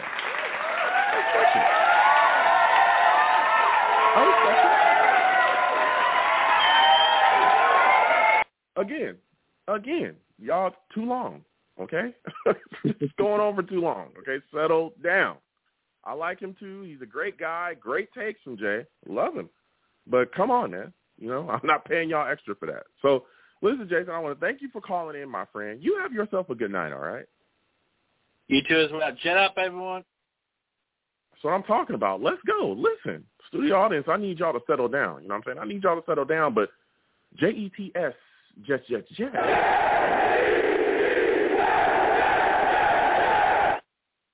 I'm saying I'm fired up. I'm not going to let the studio audience stop my shine take away my energy. I love this team. Y'all just, I'm not paying you extra, all right? So we're going to get back to these lines again. 515-602-9639. 515-602-9639 is the number. Call in. We are taking all callers. Salutes to all the savages in the chat. Trevor from Canada salutes to you. Trevor says he's got a hot take. He says Garrett Wilson becomes the first Jets receiver since Brandon Marshall in 2015 to reach a 1,000 yards. That's what Trevor says he's he's got. That's his hot take. Salutes. We'll see. There's to be, you know, some things to be thrown around. We got a lot of options. We'll see what's going on in his first year. That's thousand yards for a wide receiver. We'll see what happens. You know what I'm saying? Salutes to all the savages in the chat. We'll continue on with the show. Get back to these lines again. Five one five six zero two nine six three nine. Five one five six zero two nine six three nine is the number. Call in. Next, we're going to my guy from North Carolina. Rusty Steve we'll come to you in a second. Salutes to you, my friend. I want to thank you for calling in tonight. Listen, there's so much to talk about. Training camp, veterans reported today. They're going to have their practices on Wednesday, or start the practice on Wednesday. A lot of guys have come on. All our veterans reported. We got a guy coming, got guys coming off the PUP. We're seeing Mekhi Becton step onto this field, man. We're seeing him step into the facility. He looked amazing, right? Looks looks looks Oh, like yeah. he's in extremely good shape. How are you feeling about him going into training camp, and do you think he'll be able to shut down all the criticism and hate that he received in the off season? I want to thank you, first of all, for taking my call, and uh, I feel a lot better hearing that he and a number of our key players are off that PUP list. I got the report a Mhm. little earlier today, and I was so relieved. I got a little, a little worried. It shot through my spine. I said, "Oh my God, oh no!" But I, then again, Mhm. I kind of try to want to calm down and not think the worst. That maybe they're just taking it slow and deliberate with these key players. because they're coming off Mm-hmm. injuries, and uh, we still have a lot of time before things start to really pick up in training camp, get into our first preseason game, eventual regular season. Uh, Mekhi Becton, as far as he's concerned, biggest thing, step one is getting in shape. You know, I know it was a really hard and painful year for him last year, and uh, disastrous year being lost, you know, early early in the season, and I know it hurt him very badly. So it's been a long road back and having to deal with a lot of unnecessary BS about his weight and all this stuff, and I'm glad Mhm. he, he shut that down by coming in in good, really good shape. I think some of the photos he looked really trim for a man his size. He looked good, and that's that's a great sign. So at least he's healthy, he's strong, he looks a lot more fit than he's been in a long time, even slimmer than he was when he came into the league. Was what two seventy six or three or three seventy six? Yeah. I think it was. Around I think it was something like that. Yeah, 360 That's right. like so that. that's a that's a good sign for him, and because we know he's a tremendous uh, player. And I said many months ago, going into the, the earlier draft earlier this year, that he was a prototypical left tackle. When all the Ikem Ekwonu talk was out there and Evan Neal talk was out there, I said that Becton is the prototypical left tackle. Teams are going to be looking for guys that fit the mold of Mekhi Becton. You know, it's not going to be enough of guys to just be six foot five or six four and weigh three fifteen. They're going to be looking for guys that are enormous, closer to Mekhi's uh, traits, and comparing them Mhm. to him. You know, if they have any movement skills at all, and, and as big as he is. So I'm very happy, and uh, I'm ready for this uh, competition to resume between he and George Fant. Uh, I think initially, I think back to George Fant, we acquired him. A lot of us didn't think much of it when we got him from Seattle, but little did we know how good a, a tackle he is. So I think that whatever way the decision goes, it's made by uh, Saleh and the staff. Uh, I have to trust that it's going to be the right one for this team, and I think we're going to be fine either way. Yeah, yeah. And now I want to talk about this as well because I had a lot of discussions Yeah. with different people during the off season. If Mekhi Becton doesn't win the left tackle spot and gets moved to right tackle, would you consider him a bust? Oh no, oh. I think in the back of my mind, I'm weighing this decision based on Fant being a more suitable left than right and being less adaptable than Mekhi. Mekhi can play either Mm. either side and dominate. He's a freak, Yeah. he's a true monster. Becton is. He'll dominate either side he goes to. I don't know if we can say that about Fant. I don't know if Fant. I mean, mm. Fant is a serviceable right tackle, but I guess obviously his strength, for what they got to see when Becton went down at left tackle, he exhibited a strength to play left tackle. That wouldn't be, you know, wouldn't be the end. So I kind of want to see Becton be our left tackle because I, I believe he could be an All-Pro left tackle and, and perhaps a, a future Hall of Fame tackle because he has that level of ability to be unique.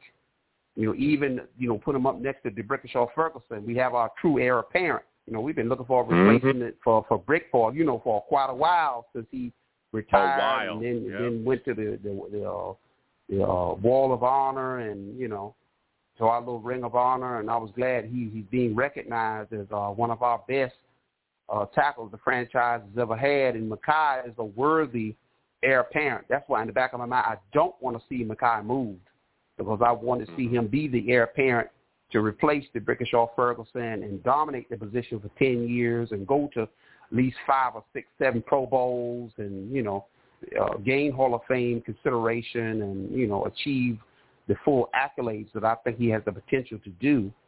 But it's gonna be interesting though. The thing's gonna really heat up now, and um, I've been listening to some of your earlier calls, and I'm kind of Mhm. thinking about when you asked me that question, who's got the most at stake? You're talking about Yeah. offense and defense. Obviously, I've got a, a, couple of names, one on offense, one on defense. Uh, as far as the offensive side, I'm thinking Denzel Mims. Okay. I think Denzel Mims has a lot on the line. I think this year he's got to he's got to show and demonstrate that he can adapt to this West Coast. It's been rough for him. Some things that happened were unforeseen, wasn't his fault. You know, he got the food poisoning, and then he got the COVID. And when I heard he got the COVID, I said, "Oh my God, he got COVID!" So it's like it's like that just put him out of his misery. What was a tough year Mhm. anyway, and hopefully he'll have a chance to, to, to get in shape, get healthy, and the reports have been very positive on him. They say he's in great, great physical condition, the, the best he's been since he's been a part of the Jets, and hopefully he's uh, studied the playbook and had a chance to uh, you know put that practice time in, work on his routes. I think that's what's really held him back is the ability to be versatile within his offense. You know, LaFleur wants versatility. You know, he wants guys Mhm. to line up wide, line up in the slot, because what he wants to do is employ an offense that's so versatile and so unpredictable that it's hard for any defense to lock in on us as far as what we're doing. You know, I see what he's trying to do, and hopefully Mims is ready to exert exert himself because I think if he does, he could be the next man. Everybody's been talking about him being a replacement possibly for Corey Davis. What do you think about yeah, that as a a lot of people saying that. Yep. Yeah, I'm thinking that he's younger. He's in great shape, and I think he has a little bit of a higher ceiling than Davis, even though Davis was highly regarded when we acquired him, a good wide receiver. But I think I have a feeling that Denzel Mims might have a little bit higher ceiling, you know? No, yes. Listen, I hear you. I hear you. What about the uh, the defensive side? Now, defense, I know that uh, Quinnen, uh, Quinnen Williams is looking for a long-term deal. Carl Lawson, he wants Mhm. to prove, you know, why we invested and paid him what we paid him. And Joe Douglas did take a risk. But I believe it's Bryce Mhm. Hall because Mm, of what talk we did in talk free about it. agency. Talk about it.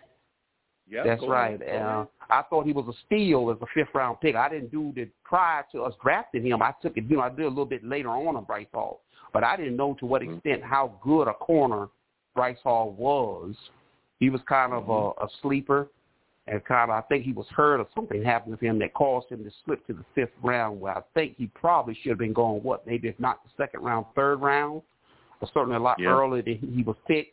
And then somehow he slid all the way to the fifth round, and we nabbed him. And there was a, a positive reaction to it. I didn't know much about it. I was just going off people's reaction. I said, "Oh, there must be something to this. This cat must be Mhm. pretty a pretty good corner." And he proved himself to be a very good, solid starting corner. And I think that's despite the fact we had no pass rush to speak of. You know, we lost Carl Yep. Lawson early and several other players early. And my man Bryce Hall, who I was looking forward to seeing uh, him flash his talent, we lost him, and it just it just fell apart. It's like we were just Mhm. bleeding, just hemorrhaging injuries, and uh, and I think they have done what he did with no pass rush up front to support him because people don't realize when you have a good pass rush, you can put that quarterback in a in a, in a situation where he's much more timid in the pocket. You can see him maybe Yep. rush some throws, and maybe he might have had a little bit of time. He might be hearing those footsteps. And you might see Exactly. throws off the mark or, or in that just little things people don't realize when you watch games. I've Throwing watched the game for over 42 years, and I've seen it. You know, when the Jets had the Mhm. sack exchange, the Giants when they had their terrifying linebacker group with the you know just the proposition of Lawrence Taylor coming on that blind side and, and quarterbacks being worried and how you might see those errant throws. And because when you have a good pass rush, you don't need great corners. You just need steady corners. The Giants were the best Yep. illustrated of, of that. They had this guy, I think his name was Elvis Patterson. They called him Toast. And he was always getting beat, but because those guys were making the ball come out, you saw a lot of poor throws against that secondary, so they didn't have to hold Yeah. the coverages tight. And I think our secondary now is light years above what the Giants had in the '80s. You know, with Hall and and uh, and uh, Sauce Gardner. You know, light Yeah. years above No, what yeah. they had at that time. Yeah. Yeah, I mean, I mean, you, you're talking, you're talking facts there. When you can have a pass rush that can get to a quarterback, like you said, it creates mistakes. When you have 30 Oh, years yeah. to throw the ball, like we saw last year against us, right, with no pass rush, anybody was That's fine right. was throwing for 300 yards against us. We could, we almost couldn't stop it because there was nobody to get to the to the quarterback. But when you got a second and a half, where sometimes you know just a second, it's like, hey, you got to make a decision, or you're going to get hit, you're going to get stripped, or Yeah. you know you got to get That's get right. the ball out of there. So and that leads to you know what? mistakes. That absolutely does. Leads to a lot of turnovers. But you know what it I, I think our defense by more turnovers because of our pass rush. Go ahead. That's right. But you know what my biggest concern about this team is? My biggest concern, it's bigger than our pass rush. It's bigger than our corners on the backside, even though we have a little inexperience, you know, with Gardner, even though he's highly touted. He is a rookie. Yeah. And uh, even though Zach Wilson, people are looking to see him step up and, and make kind of a little bit of a leap in year two, you know what it is? Mhm. I'm more worried about this team's ability to stop the run. I'm very concerned Mm. about that Okay. because the Jets front Okay. looked very soft and uh you know, I remember back in the day in the early eighties when I was a kid, the four three didn't let you run on them at all. with Klecko and Mhm. Marty Lyons and on the inside and Abdul Salaam, you couldn't run. And Greg Buttle, you just didn't run at all. You did not And- run and at that- all. that- That, defense was rated number one against the run. I think it was number two against the pass. Number no one, number Yeah. one against the pass, number two against the run. So the four three that the Jets ran at that time was not a soft four three at all. You know? I think that, and and I hear you, and there's a lot of people I've gone back and forth with that, talking about how they think, you know, we don't necessarily have that big nose tackle. That's what we need up front. But I think that the person that's going to answer that question, if you know the Jets become a better run defense, the guy that's going to lead that is Quinnen Williams. That's what I think that this year is going to Okay. be about with Williams. I know that there's a lot of people talking about sack numbers and stuff like that. Some people think he's going to have double-digit sacks. I don't know about that, Yeah. but I think that Quinnen Williams will cause disruption because now he's got the added pieces, right? He's got Jermaine Johnson Oh, yeah, on one yeah. side. He's got Carl Lawson on the other side. So it's like, hey, we finally have a defensive front where you can't just double Quinnen Williams. You can't do that anymore.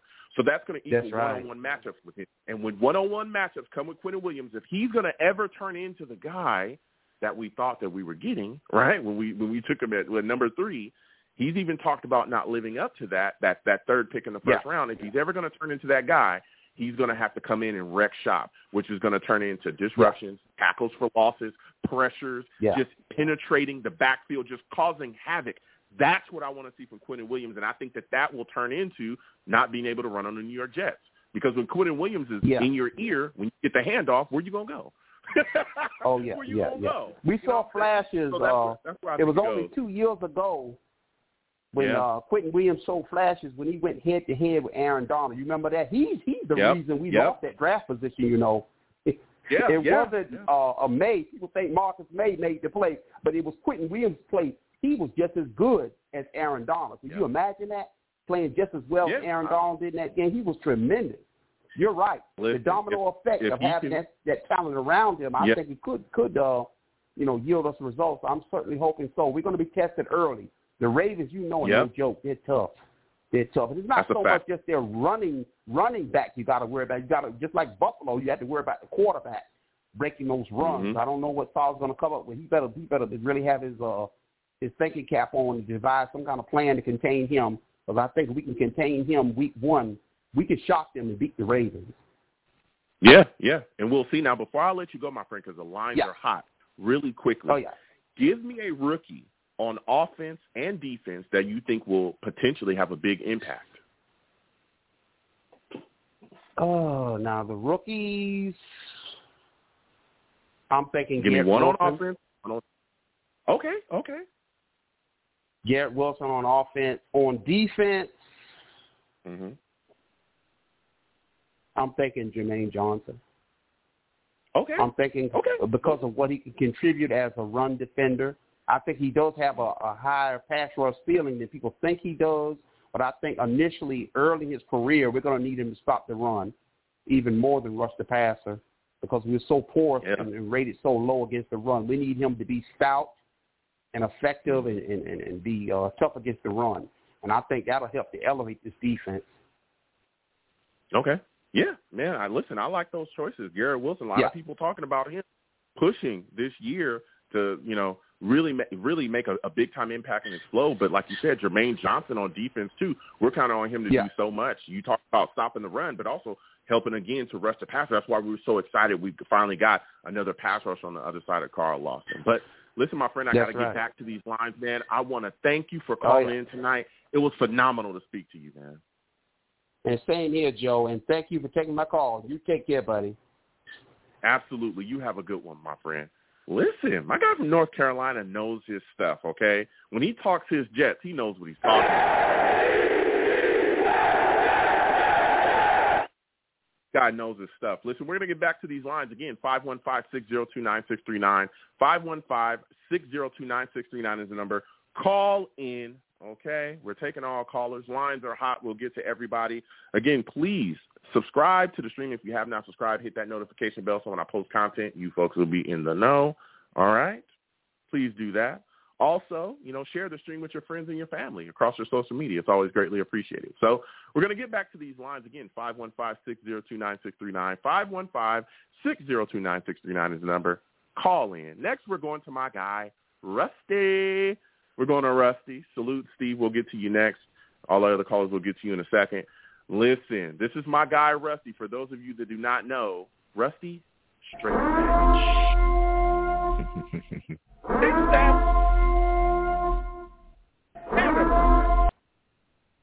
Man, I try to tell y'all. Listen, Rusty, salute to you. I want to thank you for calling in tonight. It's great to speak with you.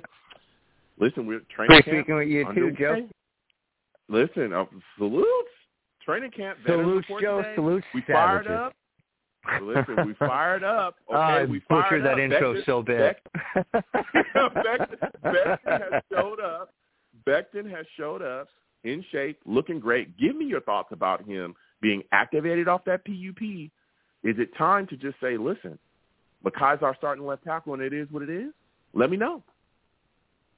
I'm McDonald's, you know. I love him. It's our guy Mekhi. So I'm but up, up, up, I'm loving it. It, but and then uh I'm I'm there, man. I, it's it, it's I don't know. I don't know how people could be shocked. Like me and you aren't, and the other some savages, you know, a majority. But you know, seeing what he's been doing, the proof has been in the pudding, in the pictures, and it's just like, okay, I- I'm just gonna wear, you know, a big fat Albert shirt, basically, so you really can't see Mhm. nothing.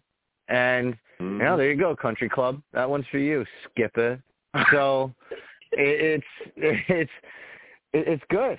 And as far as as far as with the the left tackle and the right tackle, you know, I I've I've been saying it too. I've got to concur with Jeremy. You know, it hmm.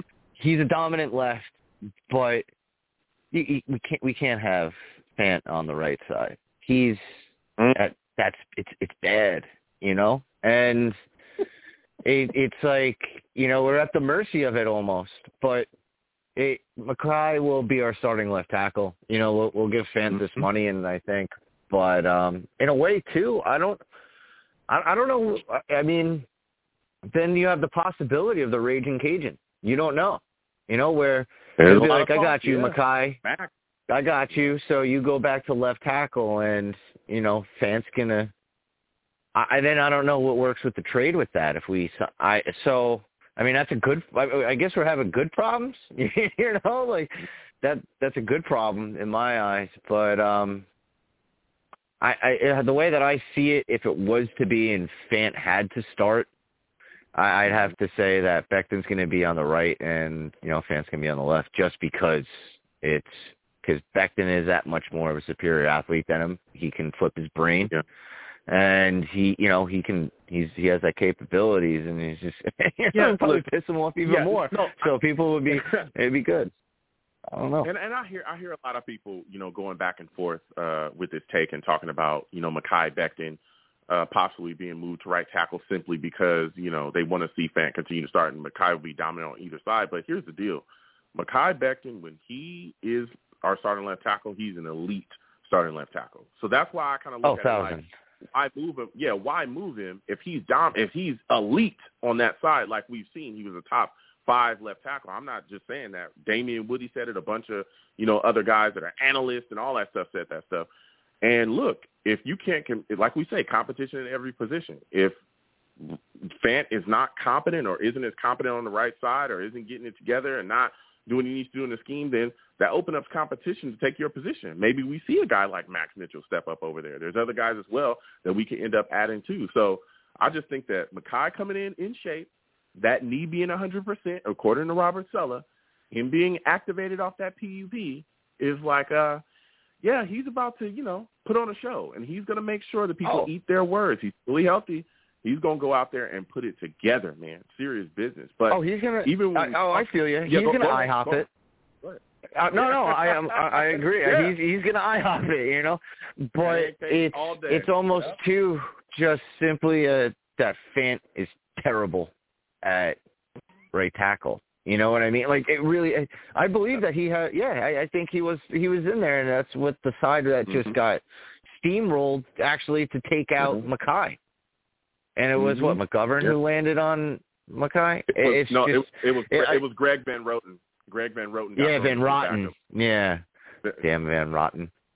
and but it, it it it was just like I, I don't know like I you know I put that I tried to put that in a part of my brain where it's like selective I Yeah. guess and it just was just a nightmare so it was uh, it was just all parties when- involved you know you gotta go Yeah. it, Yeah. So but you- that's how I see it man at- unfortunately Yeah, I look, I hear you. But when you look at our offense, man, and the situation that we're in right now, what rookie do you think will potentially have the biggest impact for our offense? again you know no I'd probably have to if it it, it might happen it, you know the raging Cajun you know I Really? he might you think creep, over yeah Garrett Wilson over all that he might have? well those are givens impact? those are givens Okay. but yeah if it comes to right tackle you know what I mean Mm. if if he if it comes to right tackle yeah you know an anchor at right tackle and then Mekhi can go at left I mean you almost got me to curse right there man so Oh it- yeah. it, it's not like in a good one, you know, but it uh it yeah, I I would say so cuz then that would free up even more of having the wide receiver, you know, he'd be like a like a fart and that's, you know, a silent but deadly Yeah. to where you're not calling him out and that's a good thing. You know, and then all of a sudden halfway through the year you're like, "Oh my god. what what is this?" You know, and, and it's uh, that's that's what I think, I, or that's what I'm hopeful for, to where it just can you know overflow into everybody else from Zach to Hall to to Wilson, the other Wilson. You know, thank God we have multiple names of people because that's not confusing, but it's good. no, listen, I hear you. Now, now we go to the defensive side of the football, man. When you look at this Jets linebacker position, what are your thoughts about that open spot? I believe it's that weak side linebacker. Who do you think takes that spot, man? Because there's going to be so many guys competing. Hamsah Nasirildeen, Jamien Sherman, Jamien uh, Sherwood. Who do you think ends up, you know, beating beating people out to be that weak side linebacker for us, man? I, I think it might be the Dean Amin. I, I think it might Okay. be him. Um, you know, got you know with injury and everything, but uh, I, I think it might be him or possibilities out there. We might go for the, another linebacker. I, you know, Mm. Joe might do something together. Who knows? But Yeah. um, Quinnen uh, yeah, right. Jesus, now now I'm like confusing the brothers together. Uh, Uh, he- Quincy, Quincy Williams, Quincy Williams, yeah, Quincy Williams. Yeah, yeah, guy. It's just, it's good. It's good. I I just feel bad, you know. I- I- imagine how the other teams must feel. It's great. Yeah. But uh, it, it it's he he remind he's I think it, uh, he's going to be that thing that if he can just get the plays you know into his head and just settle down and be controlled chaos. I, I think that's only going to see this more because those screens. Oh my God, Joe, those screens! I got PTSD of those things too. It's worse than the runs and stuff. It's I that third and twenties. I see it. It's like, oh no, how? But I, if he can control himself and he gets under that, I, I think he's going to take that down. You know, he's oh, just oh, he's a ball Those- of energy. That dude. Rusty, those screens, man. Oh, Yeah. they Yeah. ate Yeah, us up last year on screens. Whether it be running backs, screens to running backs, screens to tight ends. Oh my God, the tight end coverage was awful. Look, uh, I, I-. I'm so glad that we have moved forward. It was terrible, Rusty. But sticking with this defense, man. We talked about the linebacker position. Give me your thoughts about cornerback position because there's so many battles going on within it. Who do you have pegged right now as our number one and two corner going into camp? Uh, if we're going draft pick wise, I'd probably say, you know, Sauce at the one. Um, but it's just so I, I don't know. I think because they're going to make him fight for it, I think it's going to be between Reed and Hall and Sauce. Mm. I, I think it's going to be like a a good, I don't know, like a good dosey do in a fashion. I and they, all and every and the good thing is everybody wants to be that number one.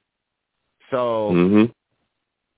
I mean, I've, jeez, Yeah, It was- it- I'm telling you, it's, it's going to be crazy. That that that cornerback position is full of sharks. I keep saying it, and you have and, I, and I too. know. Yeah, Echols again. I, I brought that. I'm telling you, Michael Carter the second. That dude was phenomenal as a slot Yeah, you corner. have MC He was too. The best slot It's corner in the crazy. He was young. Yeah, They I you- mean, it's crazy. It's so many guys. you got Echols, you got you know again Bryce Hall. People think he's just going to give up that cornerback, that number one spot. No, I'm telling you, he's not. he He's gonna fought for that. He's one of the bright one of the bright spots on our defense. Then you got Sauce. Then you got DJ Reed, a guy that can play slot and he can play, uh, you know, number one or two corner too. I'm telling you, we, we it's going to be a lot of battles and he can pick fights. it off too. Absolutely, it's- absolutely. I'm telling it's you, crazy. It's, it's, it's completely crazy. Listen, so before I let you go, Rusty, because we got to get back to these lines. It's been great speaking to you. Before I let you go, give Same me here. two players. Give me a player, right, that has the most to gain and the most to lose from their performance at training camp. Give me one on defense. Give me another one on offense. Defense, I most to lose and most to gain. So what is that? One in one in the same, or do you want one of different ones on each? Well, let, let just just yeah, give me one one different ones on each. Who who has the most to lose Oh, okay. on offense and the most to gain on offense? Who has the most to lose on defense and the most to gain on defense? All right, I would. I mean, shoot, I'd probably say Ruckert on offense, Jeremy. Just uh, just because of the jitters of being a like a savage himself and, and putting it on, you know, um, letting that settle down, and just letting him do what he did in Ohio State and then some. Because if he did anything like he did at Ohio State, good God, you know, like I, Mhm. those are my Buckeyes. You know, like he, he he's the reason I'm telling you why he is the reason that Justin Fields got selected where he did. You know, like Mhm. I, I'm I'm upset about missing those rings, but anyway. But uh he's he's he's he's a great outlet and then some and he you know, he's got your your weak side, your blind side, you know, before you know it he Mhm. clears somebody out. So I would probably say him. He's a Okay. I What would probably say defense? Ruckert on offense. Defense, What about defense? probably Ashtyn Davis. Go and get, you Mm. know, like it's it's that time, you know. It really is. Wow. And uh 'cause yeah, yeah, absolutely. Did you see the crop of like? I thought some of the dudes were coming out this year that are staying in college. Like you, you have uh Jadaloon or whatever his name from Arkansas. Yep. You, you have you you have the kid from A and M. Uh, Yep. Then you have the other kid who transferred to Notre Dame. Like Mhm. there's that's and they're they're better than him already. So Yeah. you know it's it's put yeah, up or I shut mean, up, bud. listen, yeah, there's a lot of people talking about that, and again, with the, with the improvement in our safety position, uh, Whitehead coming in, who's phenomenal. This guy is really Yeah. going to bring know, something to the New York Jets defense. And again, I know a lot of people talking about you know coverage and stuff like that, but I think the Whitehead will be very solid in coverage. He even talked about, hey, in Tampa, they didn't really ask me to cover too much. I was just you know kind of doing my thing, you know, bringing hits and stuff like that. But I can cover, and then. Again, we got Yeah. Lamarcus Joyner coming back. Everybody's excited about him, but even Ashtyn Davis, he's going to be battling. Okay, there's guys back there that he's going to have to, you know, put up with. They're going to be fighting for their spot. Jason Pinnock, you know, we talk about Riley, we talk about Parks, Will Parks, we talk about those guys. You know what I'm saying? Really pushing Yeah, him. yeah, So, like Pinnock you said, too. Jesus, if- forgot about him. Yep. If if he does not get it together, if he don't get it together, you know, Yep. we'll see. But Rusty, I got to get back to these lines, man. I want to thank you for calling in tonight. You have yourself a good one, my friend. you too, Joe, and shout out fellow savages. Connor Country Club Hughes is gonna get it tonight at ten o'clock somewhere. It's happening. It's gonna be good. So I'm just doing that little thing out there. It's gonna be good. Salute to you, Rusty. You have a Salute. Listen, Rusty calling in, you know. I don't have any issues with anybody. I love everybody. You know, everybody that loves the Jets, you know, everybody that reports on the Jets, you know. I respect everybody. I know uh, some people have issues with some people. I have no issues with anyone. Uh, but, you know, this team is looking good, man, and I'm fired up about them. Fired up about them. So we're going to keep getting to these lines again. 515-602-9639. 515-602-9639 is the number. Call in. We're taking all callers. Salutes to all the savages in the chat. We're going to keep things rolling. Also, please give the stream a thumbs up. If you haven't subscribed, please subscribe. Greatly appreciated. And hit that notification bell so when I post content, y'all will be in the know. Next, we're going to my guy, Steve. Steve salutes. I want to thank you for calling in. Listen, Steve, we're talking training camp. Mekhi Becton reported looking good. How are you feeling about that, Steve? Hey Joe, well first of all, thank you for having me again on the on your show tonight. I know it's been for a while. How have you been? I've been great. I've been great, man. It's always good to hear from you. How are you? How have you been? Doing all right, man. I mean, I've been busy a lot lately. That's why I've been calling on to your show. Sorry, I've been missing your show, but um, That's but all the, good, um, man. You got to do what you got to do. Yeah, thank you, man. Really appreciate it. Um, so no, the thing was like, so today when I was at work, you know, I made I made a post on Twitter. You know, it's an exciting day. It's like Christmas Day all over again because the Jets are reporting it to training camp, and I got to tell you, when I saw the picture coming in, I was like, oh my god! Like I know he's big, but he looked like he was in the best shape that I've ever seen him because you know because everybody was all saying, "Oh, he's over 400 pounds. He doesn't look like he over 400 pounds." I mean, I'm not I'm not gonna say what his weight is, but man, he he he just looks he looks great, and he looks like he's ready to get back on the field. And what even makes it better is he passed his physical today, which is great news. Mhm. So now that he passed his physical, he's able to go back out there. And not only did he pass, but so did Carl Lawson and C.J. Uzomah, because there were Yeah. rumors that were going they were going to both start the PUP list because you know Uzomah had the foot injury towards the end of the Mhm. year that that after when he was in the Super Bowl, and then obviously we know what happened with Lawson last year with the Achilles. So you know it's it's it's exciting to see the team go back to training camp. And Joe, I want to give you the heads up. I'll actually be at the open practice on Saturday, Okay. so I'll get to see the live. That's wonderful. That's wonderful. Salutes. I'm, I'm glad you're going to have that experience there. I know a lot of people are fired up and going, man, I wish I could go, but you know, I got to. I know you're gotta out in do, Cali. but- Listen, Joe, Joe, Yeah, it's you know, understandable. I wish I could go, man. I wish I could go, but you know, it is what it is. Listen, I, I, I hope you go and you have a great time. Now, you talked a little bit about Carl Lawson, man. You know what he's bringing. Again, he's off the PUP along with Mekhi Becton and, like you said, CJ Uzomah as well. What are your expectations of Carl Lawson going into this season, man? How fired up are you to see him finally back out there doing his thing on the field? But I am excited to see him back out there. The main thing is though that I, I want this to happen is for Lawson is I I want to make sure that he gets out of training camp very very healthy this year.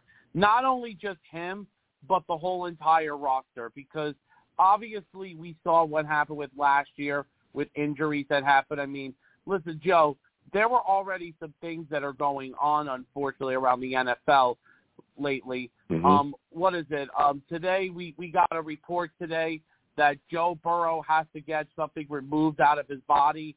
I think I think his Mhm. appendix he's got to get removed, and he's Mhm. going to be missing some time. And and listening to that, that that kind of worries me. Kansas City recently just lost a receiver for the season.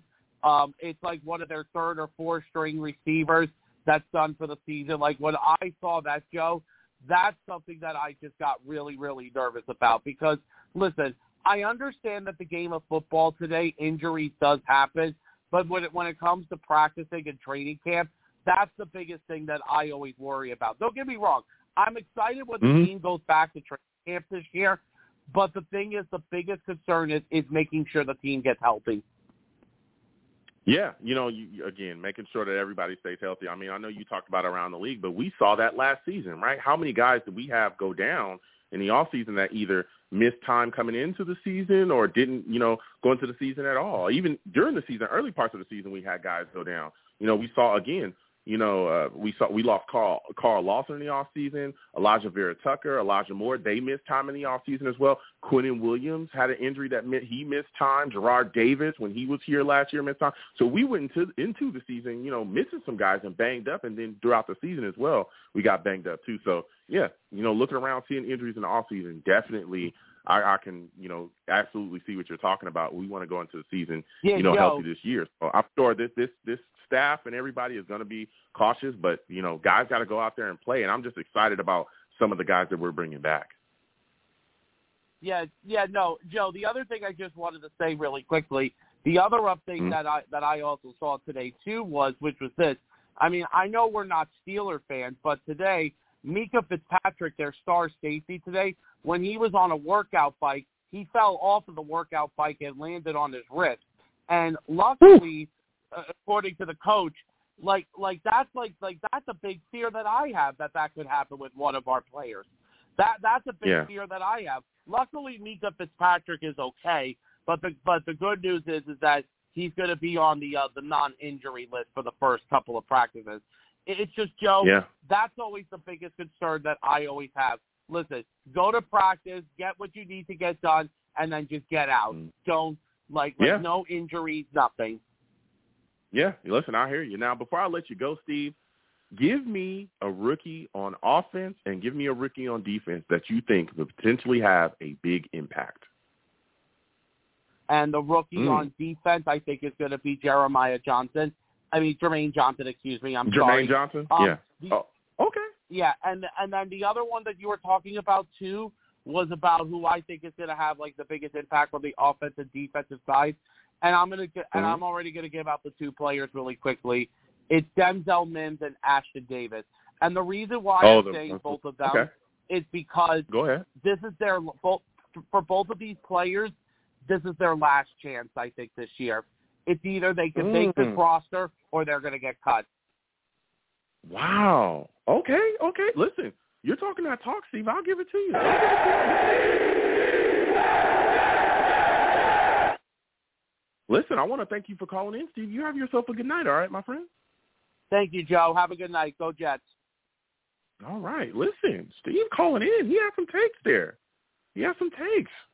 He said, listen, Denzel Mims and Ashtyn Davis, this might be the last time for them. Might be the last last check for them. We'll see. We'll see. Depending on how many wide receivers we keep. Again, with Rashad Davis on the roster, we also got Jeff Smith. He's on the roster too. He's going to be fighting. Denzel Mims is going to be fighting. I know there's been a lot of talk about him in the off season and that everybody's excited about him. The coaches calling him Mimsy and all that other stuff. But when it's time to go out there, he's going to have to perform. So there's been a lot of talk, man. I look at it, and I there's a lot going on. There's a lot going on with this football team. Man, so many people are going to be, so many guys going to be fighting for positions, man. So many things going on. I'm excited about training camp. You know, getting getting the wheels rolling and getting everything going. Can't wait for the practices and everything to happen. So now I'm going to go ahead and close out the show. Whew, this has been a fire show. A lot of callers, a lot of talk. Listen, I am the man of the people. I'm here for the people. Let me shamelessly promote my Facebook page. Everyone go on Facebook, search The Long Beach Joe Show. Like that page. My content's up there. Go ahead and give it a listen. Message me. I'll message you right back. I love going back and forth with folks about this football team. Also, leave me some feedback. I love hearing about what you folks think I do here on The Long Beach Joe Show. Your boys also on Twitter, okay? Go on Twitter. Search Young YoungJ000. Again, Young YoungJ000. Follow me. I'll follow you right back. I love going back and forth with folks about this football team. Again, you know what I'm saying? You want to troll me, no issues. I'm the troll that lives under the bridge, okay? And I will troll you right back with my Vera Tucker jersey on at all times. At all times. I'll have my Vera Tucker jersey on. Fight on. All I'm saying is that if you want a good offensive lineman, you might want to look at USC. That's all I'm saying. Guy's dominant. Went from the left side, he's going to be playing on the right side. He's going to dominate people on the on the right side as well. I'm just saying that. So go ahead and follow me. I'll follow you right back. We can go back and forth. Show's page as well is at the Long Beach Joe. At the Long Beach Joe. Follow the show as well. Okay.